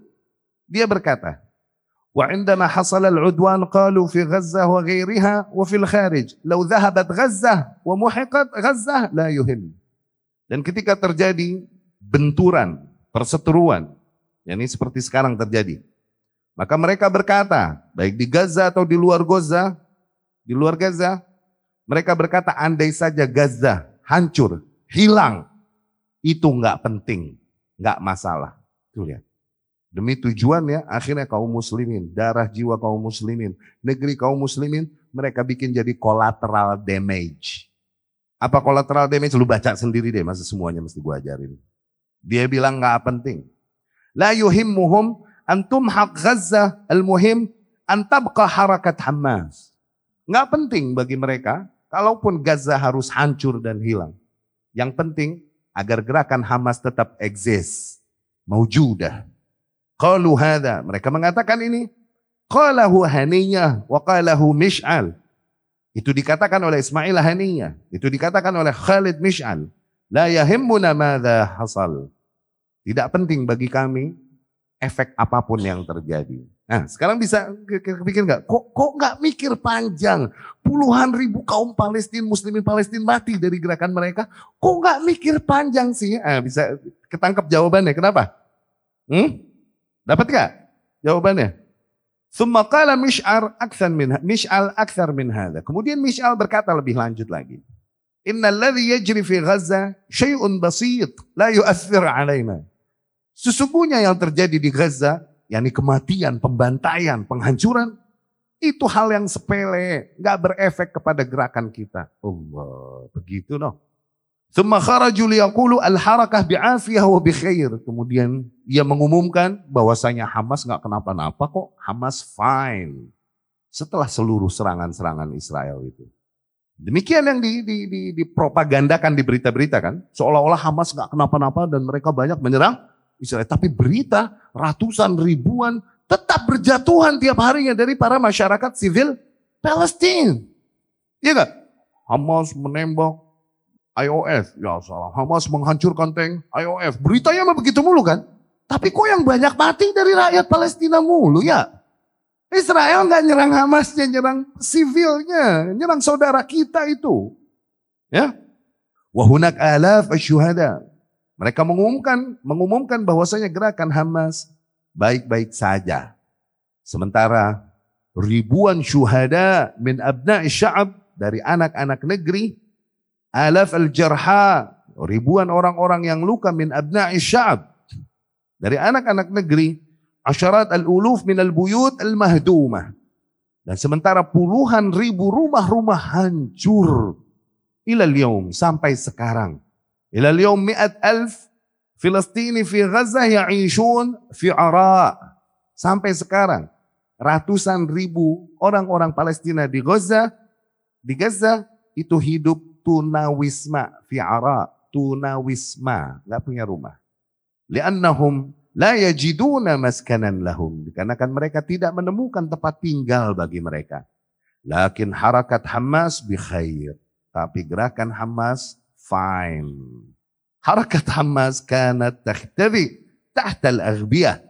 Gerakan Hamas terus bersembunyi di bawah bangker-bangker mereka. Wa aquluha bil marrah al-ula. Nah, aku katakan pertama kali kiadat harakat Hamas harabat.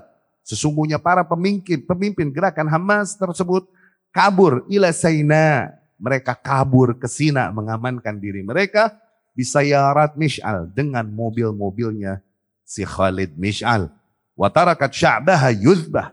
Dan ia tinggalkan rakyatnya dibantai, disembelih. Thumma yakulun.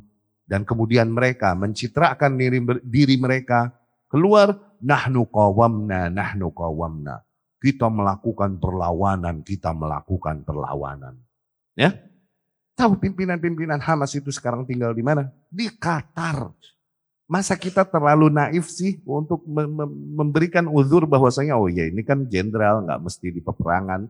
Masa senaif itu sih? Lihat gajinya berapa. Anda bisa sebutin gajinya, Anda bisa sebutin sumber pendapatannya dari mana aja, ada. Cuma kalau Anda nambah sebutin nambah kelenger gak? Hah? Beneran wajah, ada saudara kita yang di sana, supaya bilang, ya antum nggak tahu yang namanya pemimpin perang itu nggak mesti di lapangan, dia mesti di, ya di Palestina dong. At least kalaupun hidup di luar yang zuhud kayak gimana, enggak jauh. Jet set, billionaire lifestyle. Gampang, ini bukan rahasia, ini bukan rahasia intelijen. Udah di Youtube tuh udah bukan rahasia intelijen berarti Jal. Cuman bedanya ente punya wawasan apa enggak, itu aja. Punya tools, punya bahasa internasional untuk konsumsi berita itu atau enggak, itu doang. Kalau udah nyampe Youtube udah bukan, bukan rahasia berarti. Iya? Di New York Post disebutkan, while their people languish in poverty and are treated as human shields, sementara rakyat mereka berada di dalam kefakiran dan kekurangan dan terancam nyawa mereka sebagai tameng manusia, the leaders of Hamas live billionaire lifestyles. Justru para pemimpin Hamas, mereka hidup dengan gaya milioner, dengan gaya hidup bilioner. The terror group's three top leaders alone are worth staggering 11 billion dollars between them. Oke, okay? pendapatan. Tiga pemimpin, tiga pemimpin paling tinggi. Kelompok Hamas itu sendiri saja, mereka dapat 11 billion dollar, 11 billion. 11 miliar dolar untuk bertiga, pecah tiga. Okay? And enjoy a life of luxury in the sanctuary of the Emirate of Qatar. Dan mereka hidup dengan kehidupan yang sangat mewah di Emirate Qatar. The Emirate has long welcomed the leaders of the terror group and installed them in its luxury hotels and villas. Telah lama Emirat Qatar memang menyambut para pemimpin-pemimpin Hamas tersebut dan menempatkan mereka di hotel-hotel mewah dan villa-villa mewah mereka. At the same time as as hosting a vast American military presence. Di waktu yang sama mereka pun banyak memberikan pelayanan kepada militer-militer Amerika yang banyak hadir di sana, yang banyak datang ke Qatar. Musa Abu Marzuk net worth 3 billion. Musa Abu Marzuk mendapatkan 3 miliar dolar. Khalid Mish'al mendapatkan 4 miliar dolar. Ismail Haniah mendapatkan 4 miliar dolar. Noh, 4, 4, 3, 11. Setahun miliar dolar. Anak-anaknya hidup mewah semua di sana. Masyarakatnya gimana? Kita lihat anak kecil. Anak kecil yang di pojok ada di berita. Nah, kemudian ikhwati rahimakumullah. Di antara kita menyangka bahwasanya ikatan bantuan Iran kepada Hamas tanpa ada pamrih dan syarat apa pun demikian dan tidak ada gerakan Syiah di Palestina sama sekali enggak cari buktinya cari buktinya di YouTube banyak oke okay? ini kita kumpulkan dari jurnalis Mesir namanya Muhammad Samir yang banyak mengumpulkan berita tersebut dan banyak membantah Syiah Oke? Okay? Menyampaikan di dalam beritanya dengan lahjat Mesir. Kejadian-kejadian tentang perkembangan Syiah di Palestina dikarenakan perlindungan dari Hamas yang memasukkan dakwah Syiah ke Palestina. Muhammad Samir berkata, Hamas samahat tashayyu' dakhil Gaza muabil as-sila' wal fulus اللي بياخذوها min Iran. Hamas mempersilahkan Syiah masuk ke Gaza. Ya, Berangkat dari senjata-senjata dan uang yang mereka ambil dari suntikan Iran. Ini sebagai intern. Ya. Wa ghair masmuh ayya ahad min ahli Gaza bil i'tirad. Hamas pun tidak mempersilahkan seorang pun dari penduduk Gaza untuk membantah hal tersebut. Mengingkari kebijakan mereka tersebut. Wa asbah syiah biyas'adu al-manabir fi ahdi Hamas ويدعو ila tashayyu' Akhirnya banyak Syiah naik ke mimbar-mimbar di era Hamas dan menyeru manusia kepada Syiah. ولو كنت عايز إثباتات على كذا اليوتيوب مليان دور وانت هتلاقي Apabila kau menghendaki bukti-bukti akan hal ini, sungguh di YouTube banyak beginian buktinya. Cari sendiri, maka kau akan temukan. Masalah, ala, sabilil mithal, di antaranya, Al-Mutasyayyi' Mithqal As-Sulaimi, tokoh syiah Mithqal As-Salimi, Sa'id ala mimbar wa sabda sahabah, dia naik ke mimbar dan kemudian mencela-cela para sahabat la'an Abu Bakar wa Umar radhiyallahu anhuma. Dia mencela-cela Abu Bakar dan Umar radhiyallahu anhuma alanan amaman nas, terang-terangan di hadapan para manusia. Wa am wa'taha ahad rigalil amin sabiqin. Dan pada saat itu langsung bergerak security yang ada pada saat itu di sana. Ismuhu Muhammad Al-Ma'amudi. Nama security tersebut Muhammad Al-Amudi. Am wa atalu. Dia langsung bergerak dan membunuh si Al-Qasim As-Salimi ini yang mencela-cela si Mithqal Salimi ini yang mencela-cela para sahabat. Dia langsung bergerak dan membunuh Mithqal Salimi. Wa hakamat alaihi mahkamat Hamas fi syahr sabah al-lifat bil i'dam. Tapi sidangnya Hamas justru akhirnya menjatuhkan hukuman mati kepada Muhammad Al-Amudi. Bulan tujuh kemarin. Lihat. Kaman Zayyil Mutasyayyi' Mu'in Al-Asi. Seperti juga tokoh Syiah yang bernama Mu'in Al-Asi. Yas'ad al-manabir fi Gaza. Dia naik banyak mimbar di Gaza. Wa yad'u fiha litashayyu. Dan dia menyeru manusia kepada Syiah. Tahta sama' wal basar aghizatil aman min Hamas. Dia melakukan itu di bawah perlindungan. Di bawah perlindungan security-security dari Hamas. Jadi nggak ada yang bisa nyolek dia. Oke? داخل وجود حركة الصابرين الشيعي اللي تعتبر wakil Iran di Palestina. Belum lagi akhirnya berdirinya ormas di Palestina namanya As-Sabirin. Ormas namanya As-Sabirin. Ini ormas Syiah yang dianggap sebagai perpanjangan tangan Iran di Palestina. Illa asasah Hisham Salim Syiah. Ormas tersebut didirikan oleh Hisham Salim Syiah. Al-Munsyaqqah an harakat al-jihad fi Gaza. Dia pecahan, sempalan dari gerakan jihad di Gaza. وديلها نشاطات اجتماعية زي المساعدات اللي بتقدمها تحت اسم اللجنة الإمداد الخميني. Gerakan As-Sabirin ini itu punya dana banyak. Dan kemudian banyak melakukan gerakan sosial, membagikan bantuan-bantuan bagi rakyat Palestina. Oke? Okay? Dan mereka melakukan itu atas nama Komite Perpanjangan Tangan Humaini. Perpanjangan Tangan Humaini. Ya, al-imdad, yani sumbangan-sumbangan dan bantuan-bantuan dari al-Humaini. Ya. Wa fil la yusmah fi Hamas lil salafiyyin yahmil as-silah ضد al-yahud wala mumarasat ayy nasyad. Dan di waktu yang sama Hamas di Gaza tidak mempersilahkan sama sekali bagi orang-orang Salafi untuk berdakwah atau mengangkat senjata dan melawan Yahudi atau melakukan aktivitas apa pun. Malah nggak dikasih dakwah ahlus sunnah. Lihat.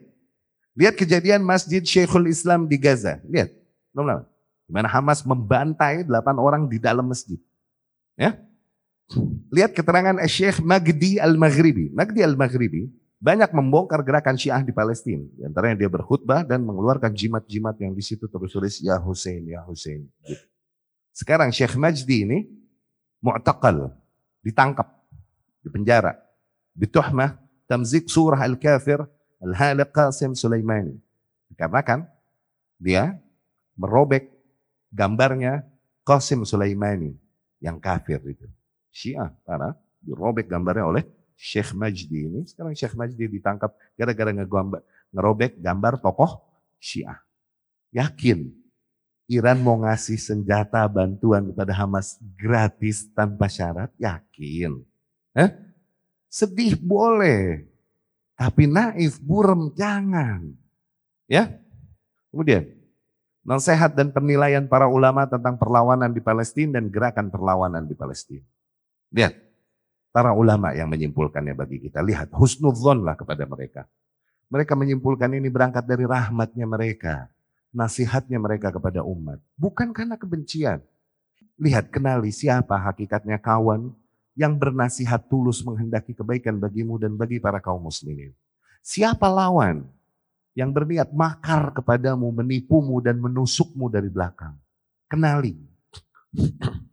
Syekh Rabi ibn Hadi al-Madkhali hafizahullah berkata, Wa ila sya'bil Filistini dan kepada rakyat Palestina khususnya, yajib hadha sya'b.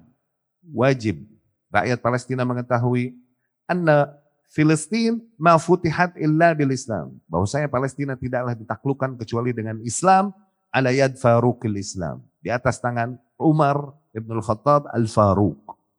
Wa wa juyushuh al-islamiyah al-faruqiyah dan para tentaranya. Ya. Walan tuharrar min danas al-yahud illa bil Islam al-haq alladhi futihat bihi ala yad al-Faruq. Dan tidaklah Palestina akan kembali dibebaskan dari penindasan kaum Yahudi tersebut, kecuali dengan Islam yang sama yang dulu Palestina ditaklukkan dengannya melalui Al-Faruq. Walaqad nadaltum kathiran wa kathiran. Sungguh kalian telah banyak berjuang dan berjibaku. Wala arif sya'ban sabar mithla sabrikum. Sungguh aku tidak mengenal sebuah bangsa yang lebih kuat bersabar bertahan sebagaimana sabarnya kalian wahai rakyat Palestina. Walakin kathiran minkum la yahmil aqidat al-Faruq wala manhajah. Tapi kebanyakan kalian tidak membawa akidahnya Umar al-Faruq, tidak juga membawa manhajnya. Walau qam jihadukum ala hadha lahallat mushkilatukum. Andai saja jihad kalian berada di atas manhaj dan akidahnya Umar, niscaya akan selesai seluruh permasalahan kalian. Wa ahraztumun nasar wa dhafar. Niscaya dengan mudah kalian akan meraih kemenangan dan keuntungan. Fa'alaikum an tuqimu aqaidakum wa manahijakum wa jihadakum ala kitabillah wa sunnah rasulih. Maka yang wajib atas kalian agar kalian mendirikan akidah kalian, manhaj kalian, jihad kalian di atas kitabullah dan sunnah rasulnya sallallahu alaihi wasallam Wa anta'tasimu jami'an bihablillah wa la tafarraqu. Dan agar kalian berpegang teguh semua kepada tali Allah dan janganlah berselisih. If'alu kulla hadha bijid wa ikhlas fi masajidikum.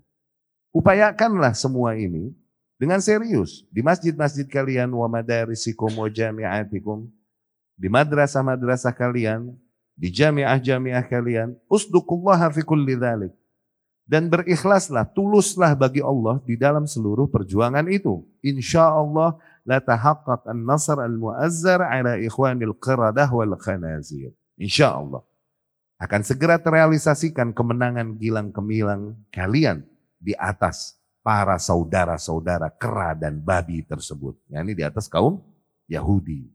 Ya. Wa inna li ahli syamil muslimina wa'dan sadiqan ala, ala lisan as-sadiq al-masduq. Sesungguhnya para penduduk Syam, kaum muslimin, itu memiliki janji yang baik melalui lisan Rasulullah sallallahu alaihi wasallam bin nasr ala yahud. Janji kemenangan mereka ke atas kaum Yahudi wan Nasara dan Nasrani. Fashammiru an sa'idil jid yunjiz lakum wa'dah. Maka segeralah upayakan ya upayakan sebisa mungkin sebab-sebab kemenangan niscaya akan dipenuhi bagi kalian janji kalian Wa biduni dzalik falan tahsulu illa ala al-khaybah wal khusran. Tanpa hal tersebut, yakni tanpa kepada kembali kepada kitabullah, akidah, manhaj Rasul sallallahu alaihi wasallam, maka kalian hanya akan mendapatkan kerugian dan kerugian. Wallahi la yanfa'kum tadakhul Amerika demi Allah. Intervensi Amerika tidak akan bermanfaat bagi kalian. Tidak juga intervensi Al-Umam Al-Muttahidah. Tidak juga intervensi United Nations Wala al-qaumiyah, tidak juga semangat-semangat kesukuan dan kebangsaan al-wataniyah al-mukitah fal bidar al-bidar ila asbabin nasr al-hakiki al-muazzar. Bersegeralah kalian kepada sebab-sebab kemenangan hakiki. Ya, demikian nasihat dari Syekh Saleh, eh, Syekh Rabi' bin Hadi al-Madkhali kepada para rakyat Palestina. Ya, ini hakikatnya apabila seseorang memenuhi Iman dan amal saleh. Iman yakni akidah yang hak sebagaimana akidah Rasul dan para sahabat. Amal saleh yakni amal yang hak sebagaimana amalan Rasul dan para sahabat, maka akan terrealisasikan kemenangan dan kekuasaan ke atas mereka. Demikianlah janji Allah.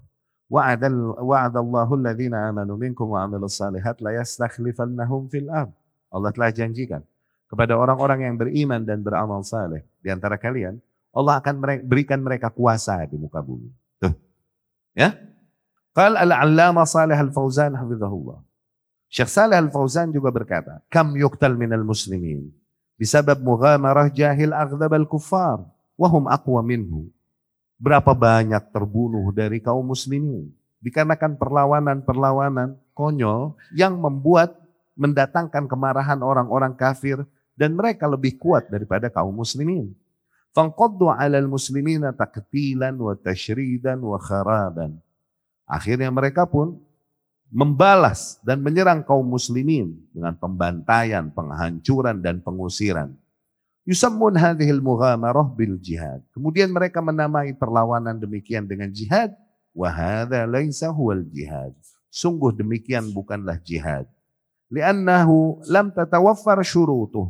Karena sesungguhnya memang belum terpenuhi syarat-syarat jihad. Walam tatahaqqaq arkanuh. Belum juga ter terrealisasikan rukun-rukun jihad innama huwa udwan la ya'murullahu azza wa jalla bih. Sesungguhnya itu hanyalah permusuhan yang Allah tidak perintahkan. Ya. Disampaikan oleh Syekh Saleh Al-Fauzan dalam Jihad wa Anawa'u wa Ahkamu. Syekh Nasiruddin Al-Albani rahimahullah berkata, Hamas bukanlah pergerakan Islam. Kalian terima ataupun tidak. Oh. nah kemudian fatwa yang tentang hijrah itu bagi masyarakat Palestina. Itu fatwa dari Syekh Al-Albani. Bukan sesuatu yang kami ngarang-ngarang sendiri. Enggak. Kita hanyalah penerjemah perkataan ulama. Lihat kalau kau mau cari, siapa yang memfatwakan hijrah? Bukan kami, bukan ngarang-ngarang. Itu ulama besar yang diakui keulamaannya, karya ilmiahnya oleh dunia. Syekh Al-Albani. Dan mereka memfatwakan demikian ini berangkat dari rahmatnya kepada kaum muslimin. Ya, Begini begini, kalau mau dijelaskan kenapa mereka memfatwakan jihad, demikian. Oke? Okay? Pertimbangan di dalam Islam, awas. Darah itu jauh lebih mulia, darah muslim jauh lebih mulia dan lebih agung daripada tanah mana pun. Daripada Ka'bah sendiri lagi. Darah seorang muslim jauh lebih mulia daripada Ka'bah sendiri. Yani kalau ditawarin, mana mau dihancurin? Ka'bah dihancurin atau satu darah muslim tertumpah tanpa hak? Maka lebih ringan agar Ka'bah dihancurkan terselamatkan darah muslim. Darah dan hartanya. Demikian di dalam Islam. Makosid syariah, tujuan syariah demikian. Apakah ini kami katakan dari khayalan kami dan ngaco-ngaco kami? Tidak demikian kaidah-kaidah syariat. Rasul Shallallahu Alaihi Wasallam di dalam hadis yang diriwayatkan Abdullah ibnu Umar, Abdullah ibnu Umar berkata, Ra'aitu Rasulullah sallallahu alaihi wasallam yatuf bil Ka'bah. Suatu hari aku melihat Rasul bertawaf di Ka'bah. Wa yakul dan dia berkata, "Ma'atiyabak wa atiyabarihat." Dia berkata kepada Ka'bah, "Wahai Ka'bah, sungguh betapa harumnya engkau. Betapa mulianya engkau. Ma'azamak wa azam hirmatak." Betapa agungnya engkau dan betapa agung kehormatanmu. Walladzi nafsu Muhammad biyadih. Tapi demi jiwa yang zat Muhammad berada demi zat yang jiwa Muhammad berada di tangannya. La hurmatul mu'min a'zam indallah hurmatan mink. Sungguh kehormatan seorang mukmin itu jauh lebih besar di sisi Allah daripada engkau Ka'bah. Tuh. Maluhu wa damu. Darahnya dan hartanya. Wa inna dhunna bihi illa khairan. Ya? Lihat. Rasul sendiri yang mengatakan demikian. Jadi ulama memfatwakan hijrah, ini berangkat dari rahmatnya. Kasihan anak-anak dibunuhin, wanita dibunuhin. Para kaum muslimin dibunuhin, kasihan. Hijrah udah, itu itu itu madarat yang jauh lebih ringan bagi kalian. Bersabarlah kalau akhirnya hilang dong tanahnya Ustadz ini. Sabar dulu. Jangan ke akhirnya kau mengorbankan ribuan bahkan mungkin ratusan ribu jiwa kaum muslimin demi mempertahankan tanah. Nanti dulu darah dan jiwa kalian jauh lebih berharga daripada tanah itu. Demikian Rasul sendiri Shallallahu Alaihi Wasallam akhirnya meninggalkan tanah haram Makkah, iya kan? Semua kita menyepakati kan bahwa tanah haram Makkah ini jauh lebih mulia daripada Quds, daripada tanah mana pun, iya kan? Tapi Rasul ketika madorot terancam baginya, bagi para sahabatnya, nggak bisa mempertahankan agamanya, nggak bisa mempertahankan jiwanya, susah. Maka pada saat itu hijrah, tinggalkan dulu. Karena bagaimanapun menyelamatkan jiwa dan agama para kaum muslimin jauh lebih utah, utama. Ya, demikianlah mereka memfatwakan hijrah. Berangkat sekali lagi dari rahmat mereka. Makanya husnudzon deh sama ulama deh. Itu berangkat dari rahmat mereka. Ya, sekarang orang fatwain yang ini dibilang ini ulama dibayar sama Zionis. Siriat Bajri dibayar sama Zionis. Ajib amat, gue lagi teriak-teriak wakaf jal. Dibayar Zionis kelar nih wakaf utang gue. Lihat Bajri dibayar Zionis noh, ya Allah. Ke sini, ke sini, ke sini, mampir. Lihat sekolahan kita, lihat rumah kita deh, lihat rumah kita. Lihat rumah kita. Kayak gini nggak kalau dibayar Zionis hidup gue? Sembarang amat, sembarang orang nggak sesuai dengan seleranya berarti fitnah, berarti bohong, berarti dibayar Zionis. Ajib amat, kayak nggak ada yang memperhitungkan itu semua di hari akhir nanti. Dibilang aneh yang nanti diperhitungkan di hari, dibilang gue bohong no. Dari tadi bukti mulu nggak? Kita bacakan. Hah? Demikian ikhwati rahimakumullah. Nah kami sampaikan juga Oke? Okay? Pernyataan tokoh-tokoh Hamas, pernyataan tokoh-tokoh kafir sendiri, pengakuan mereka dan lain-lain. Ya. Tapi yang terakhir, pernyataan-pernyataan kami. Ikhwah sekali lagi, tidaklah kami bicara kecuali setelah istikharah. Kami istikharah berminggu-minggu. Ini gue mau ngomong nih, lagi bela diri yang lagi diserang mulu. Atau lagi belain agama hak. Kami khawatirkan keikhlasan niat kami. Kita istikharah mulu. Sampai ujungnya juga kami berpikir, how far you will go for the truth you held on to. Sejauh apa kau akan pergi, sejauh apa kau akan berkorban untuk akidah yang kau yakini. Akhirnya bismillah, semakin istikharah kami semakin yakin untuk menyampaikan materi ini.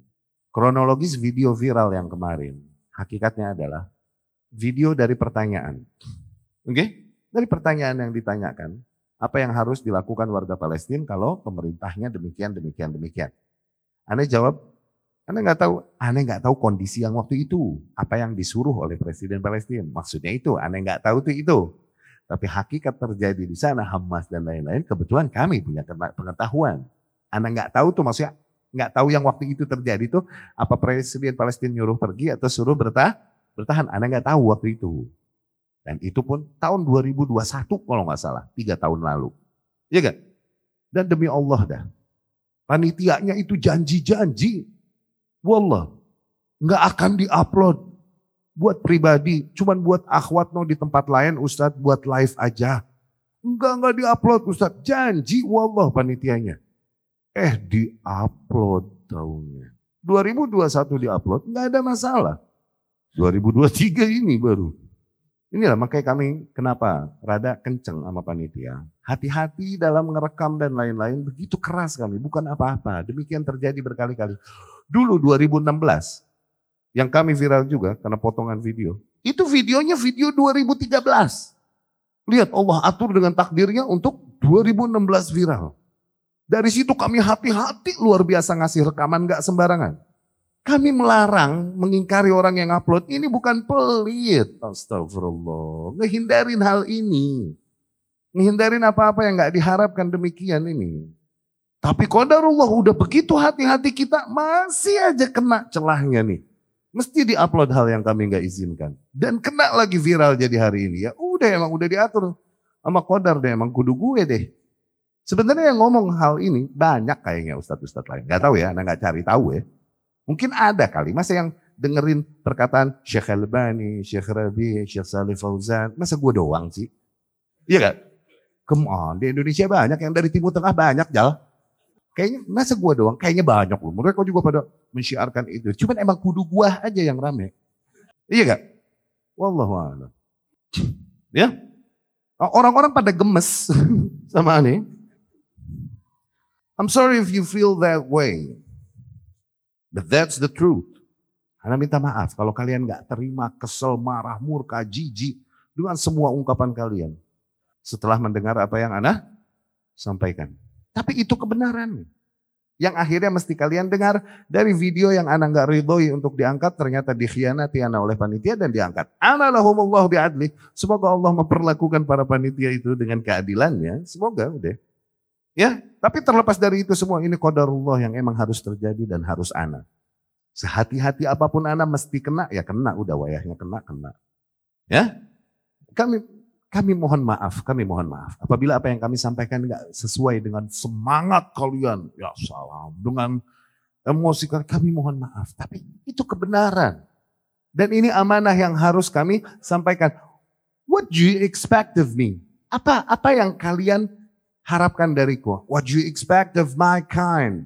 Apa yang kalian harapkan dari orang sepertiku? Anak ini anak negeri.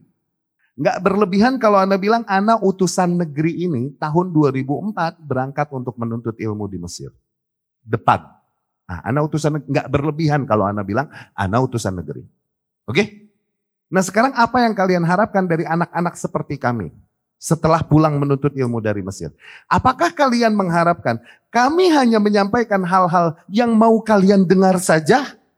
Apakah kalian mengharapkan anak-anak seperti kami ini untuk menyembunyikan apa yang kami tahu dari kalian? Itu yang kalian harapkan dari anak-anak negeri kalian yang menuntut ilmu agama di Timur Tengah? Demikian? Kalau semua anak-anak yang menuntut ilmu di Timur Tengah mengikuti harapan kalian demikian, hanya menyampaikan apa yang ingin didengar pasar, hanya ingin menyampaikan apa yang sesuai dengan wave sehingga mereka bisa riding the wave anytime tuh.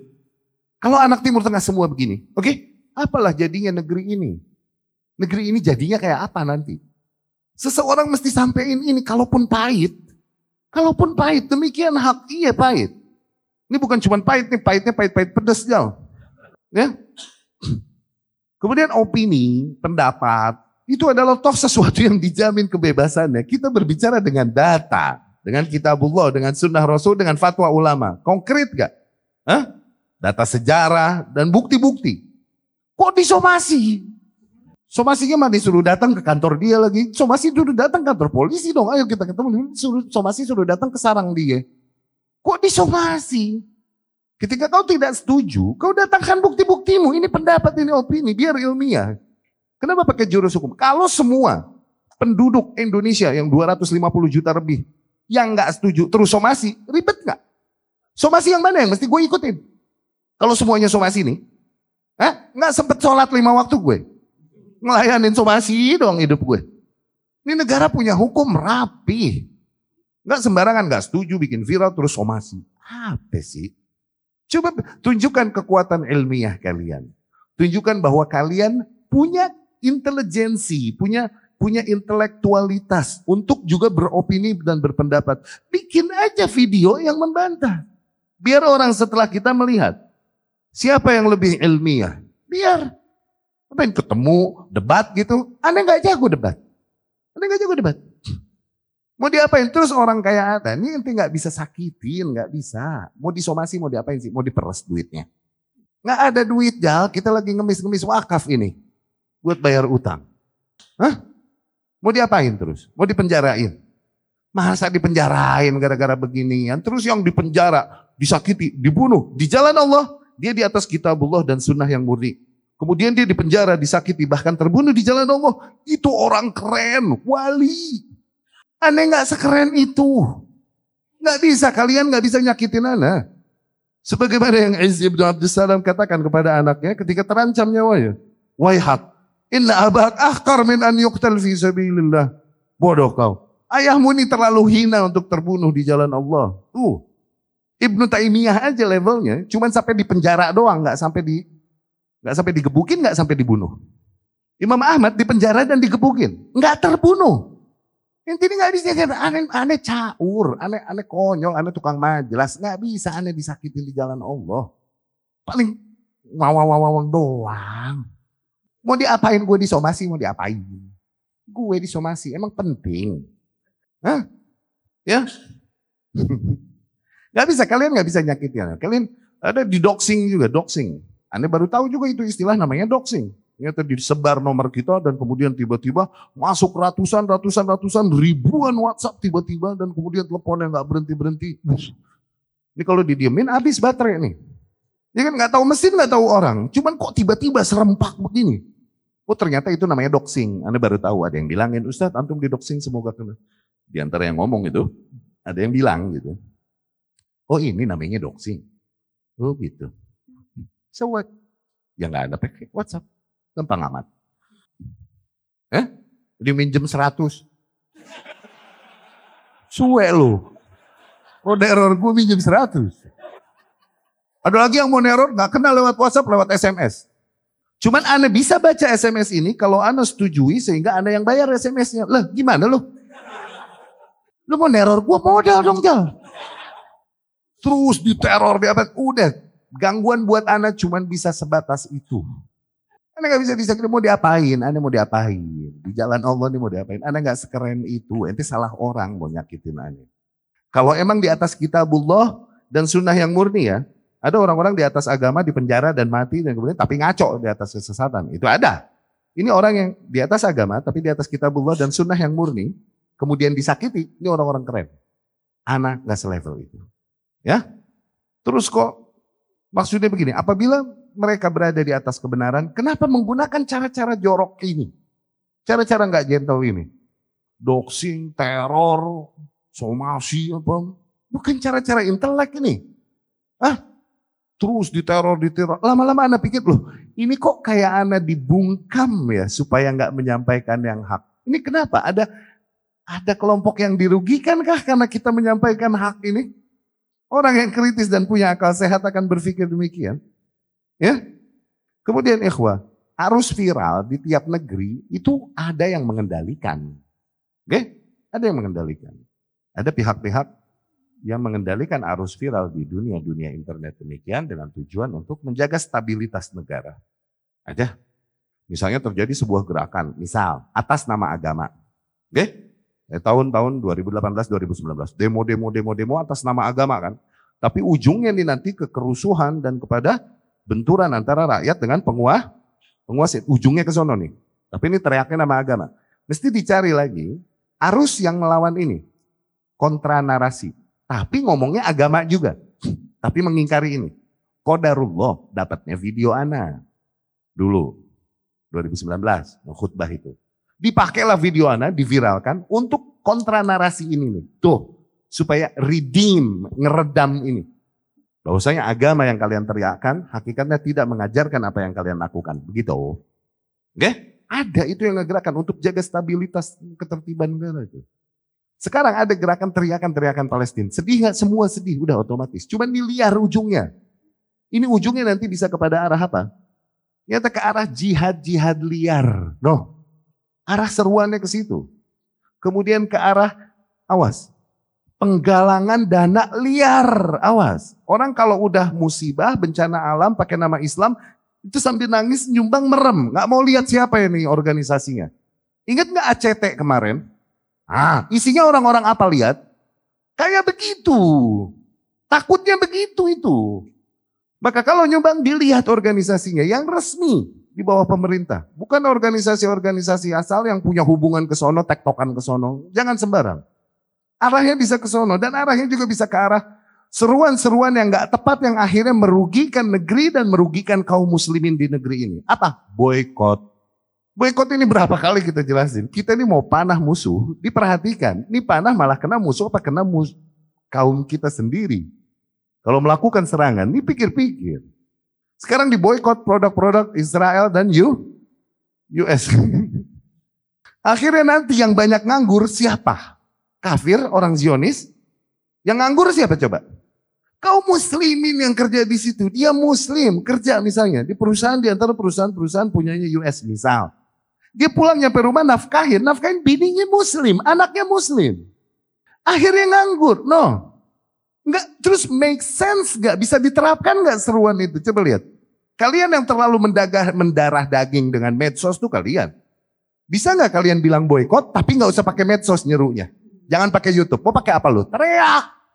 Make sense gak sih itu seruan boykot? Hah? Medsos apa yang ente pakai?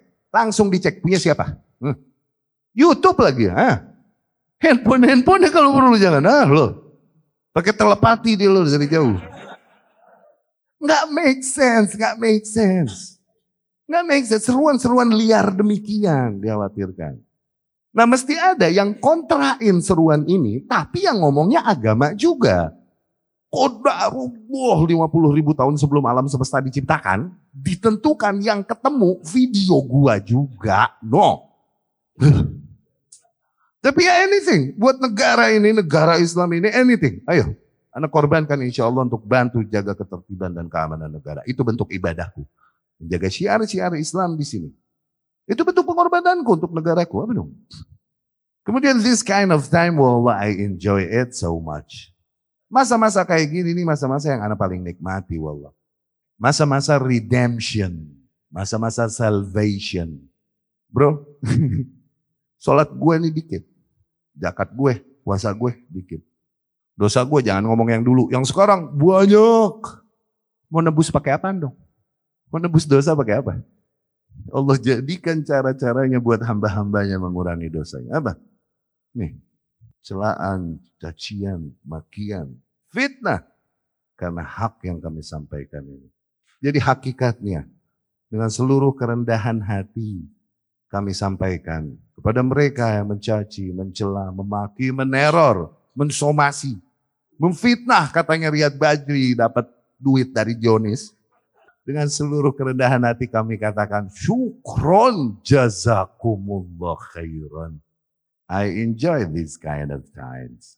Aku menikmati masa-masa demikian hakikat. Ya, kami di Mesir nih banyak belajar dari Syekh Said Ruslan yang kebetulan emang punya pengetahuan lebih dalam dunia pergerakan militer, kemudian propaganda dan dia pengamat, pengamat.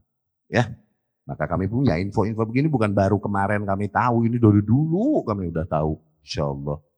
Ya, apakah anak-anak Timur Tengah yang lain nggak tahu? Ya nggak tahu, dia tahu dah. Tahu apa kagak? Ya satu bisa jadi mereka tahu. Eh bisa jadi mereka nggak tahu. Ya belum tahu wajar gak? Wajar. Atau bisa jadi mereka tahu, cuman ya berat ngelawan arus. Tahu fiksi itu mah. Yahdi It's not for me to judge them. Bukan bukan bukan hak ana untuk menghukumi mereka. Yang jelas aku punya kewajiban, aku punya amanah ilmu yang harus aku sampaikan, yang aku sampaikan. Apa yang kalian harapkan dariku? Kalian ingin aku mengatakan sesuatu yang terbalik dengan apa yang aku ketahui? Lah ngaco. Ya? Kalian ingin aku mengatakan apa yang segala hal agar kalian meridoiku? Enggak, enggak. Ridho makhluk enggak pernah jadi salah satu di antara target-target kita di dalam berdakwah. Alhamdulillah. Ya? Nah, pesan untuk yang bingung setelah menjelas baca keterangan ini. Pesan untuk yang bingung. Kalian nggak usah percaya, nah. percaya Allah, percaya doa kalian. Minta petunjuk sama Allah. Ya, banyak doa yang Rasul ajarkan. Allahumma arinal haqqa haqqa. Ya Allah tampakkanlah kepada kami bahwa yang hak itu hak. Berikanlah kami taufik untuk ittiba, untuk mengikuti yang hak. Wa arinal batila batila warzuqna jitinaba. Tunjukkanlah pada kami yang batil itu batil berikan taufik kami untuk menjauhkan diri dari itu. Ya, ya Allahumma rzuqnil ikhlas. Juga minta keikhlasan kepada Allah. Ya Allah mohon berikan padaku keikhlasan dalam amalanku, dalam ucapanku. Demikian. Dan juga di hadis Ummul Mukminin Aisyah di riwayat Imam Muslim, Rasul mengajarkan doa di dalam menyikapi perselisihan demikian. Ini bagi yang masih bingung, oke? Okay? Rasul kalau bangun malam dia membaca di dalam sholatnya Allahumma rabba Jibril wa Mikail wa Israfil. Ya Allah, Tuhannya Jibril, Mikail dan Israfil. Fatir samawati wal ard.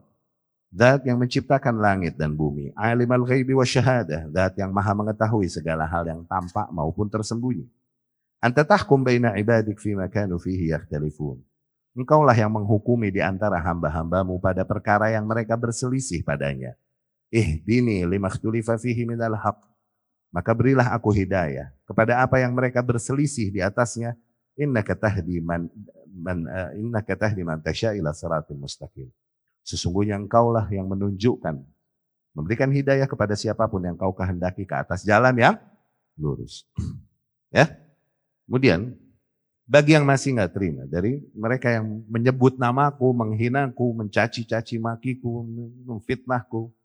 Apabila kalian memang yakin bahwa anak berdusta, anak fitnah, anak ngarang-ngarang. Di antara kalian yakin bahwa anak Di antara kalian ada yang yakin bahwa bisa jadi anak mati su'ul khotimah katanya. Bisa jadi anak mati kufur katanya dengan hal ini. Oke? Di antara kalian ada yang yakin bahwa anak menerima bayaran dari Zionis Israel katanya. Oke? Kalau emang kalian yakin, beneran, kalian yakin dan kalian punya keimanan kepada Allah, ayo, anak tunggu di sini. Anak ada di sini setiap Selasa dan Kamis. Temui anak, dan kita mohon kepada Allah sama-sama agar Allah turunkan ke atas kita laknatnya, ke atas yang berdusta di atas kita, ke di antara kita. Nastanzil la'natallahi 'alal kadhibin. Mari kita mohonkan agar Allah turunkan laknatnya Allah kepada yang berdusta di antara kita. Siapa lihat? Apa kau yang berdusta tentangku atau aku yang berdusta tentang apa yang kusampaikan dari hak ini? Ayo, Anak nggak takut buat akidah ini, anak berani mati. Anak berani mati di atasnya. Ini tauhidku, ini akidahku, ini manhajku. Anak nggak punya masa, nggak punya kekuatan hukum, nggak punya senjata, nggak bisa juga berantem, nggak bisa debat. Anak punya Rabb, Rabb yang maha mengetahui, al-alim. Rabb an-nafi' ad-dar, Rabb yang maha menentukan manfaat atau madarat apa pun yang terjadi ke atasku. Ke sini cari Tanggerang, kota Madia, cari kajian Riyad, Majri, Riyad Bajri. Dengan mudah kalian akan dapat menemukannya. Kita bermubahalah apabila memang kalian yakin dengan apa yang kalian katakan tentangku ke sini. Bawa para followers dan pengikut kalian, bawa infrastruktur live kalian. Biar para pengikut kalian melihat siapa sebenarnya yang berdusta di antara kita. Bismillah, ke sini. Apabila memang benar kalian yakin, atas apa yang kalian tuduhkan padaku. Apabila kalian tidak yakin, maka aku mengangkat tanganku kepada Allah, berdoa dengan hak mazlum. Semoga mereka yang mencelaku, memfitnahku, memakiku. Aku mohonkan pada Allah, ya Rabbi, apabila memang mereka tulus, dasarnya memang untuk membela Islam, maka beri hidayah mereka. Namun apabila memang berangkat dari hawa nafsunya, berangkat dari ego dan kebenciannya kepada yang hak, Aku gunakan hakku sebagai hambamu yang dizolimi ya Rabb. Lumpuhkan lidah mereka. Lumpuhkan tangan mereka. Dan tampakkan kepada para manusia bahwa kau menurunkan hukumnya ke atas mereka. Terakhir kita doakan untuk saudara-saudara kita di Gaza, di Palestina. Semoga Allah Subhanahu wa taala lindungi, selamatkan dan kemudian tepis tipu daya dan makar musuh-musuh Islam di sana. Allahumma a'izzal Islam wal muslimin wa ahlikil kafarah wal mubtadi'ah a'da'ak a'da'ad din. Allahumma mazzik jam'ahum wa shattit shamlahum wa zalzil aqdamahum wa alqi fi qulubihim ar-ra'bah innaka ala kulli shay'in qadir. Allahumma ansur man nasara ad-din واخذل من خذل المؤمنين اللهم أقسم لنا من خشيتك ما تحول بيننا وبين معصيك ومن طاعتك ما تبلغنا به جنتك ومن اليقين ما تهون به علينا مصائب الدنيا ومتعنا بأسماعنا وأبصارنا وقواتنا ما أحييتنا واجعله الوارث منا واجعل ثأرنا على من ظلمنا وانصرنا على من عادانا ولا تجعل مصيبتنا في ديننا ولا تجعل الدنيا أكبر همنا ولا مبلغ علمنا. ولا تسلط علينا من لا يرحمنا أقول قولي هذا وأستغفر الله لي ولكم السلام عليكم ورحمة الله وبركاته